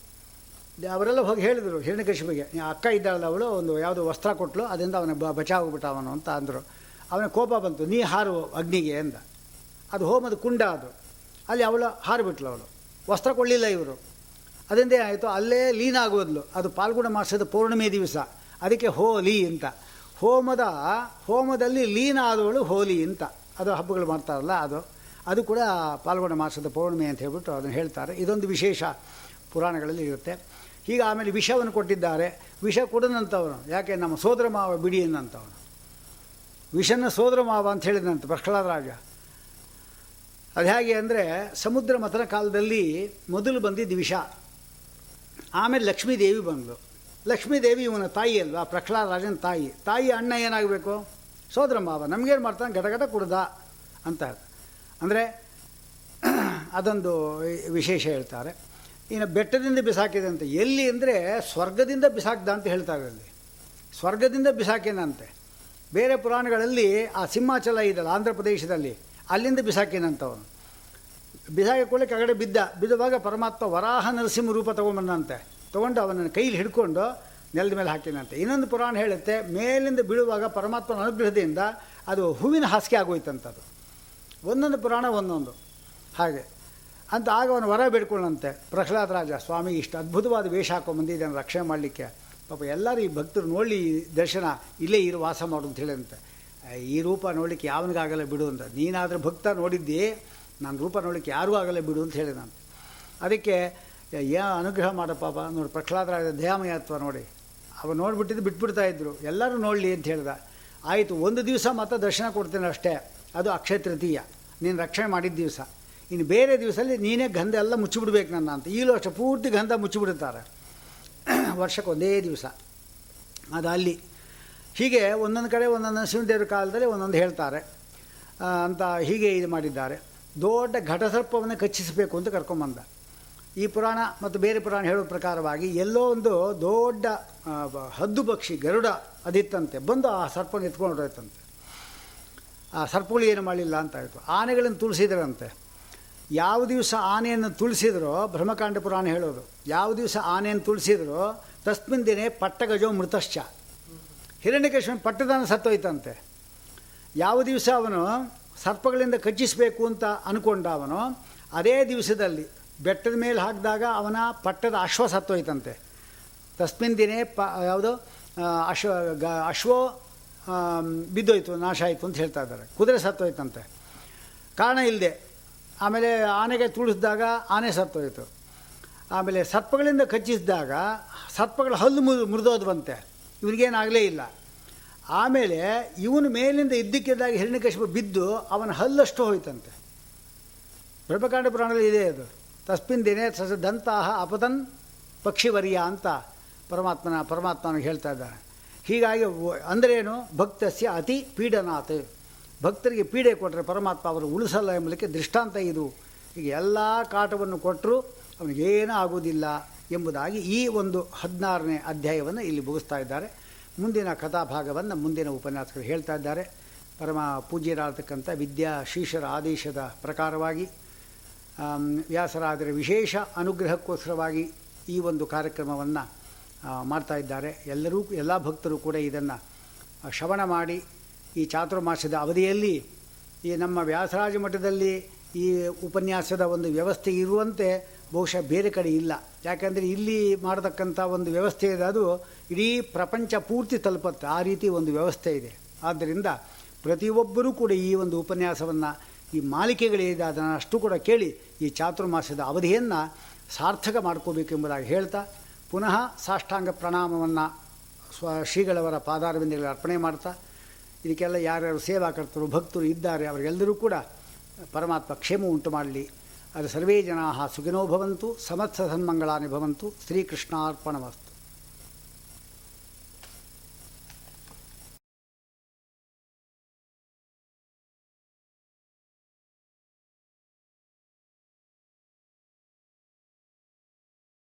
वन्दे मुकुन्दमरविन्दभवादिवन्द्यम् इन्दिन्दिरव्रतति मे च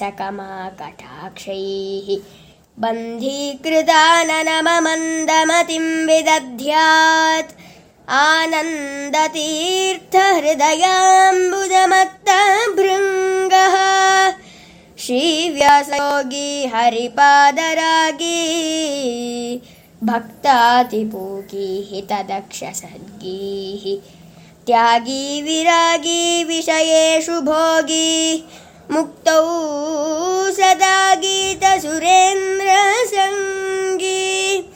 लक्ष्मीशपादाम्बुजमत्तभृङ्गः सदा दशप्रज्ञनयप्रसङ्गः अद्वैतवादे कृतमूलभङ्गो महाव्रतीशो विषयेष्वसङ्गः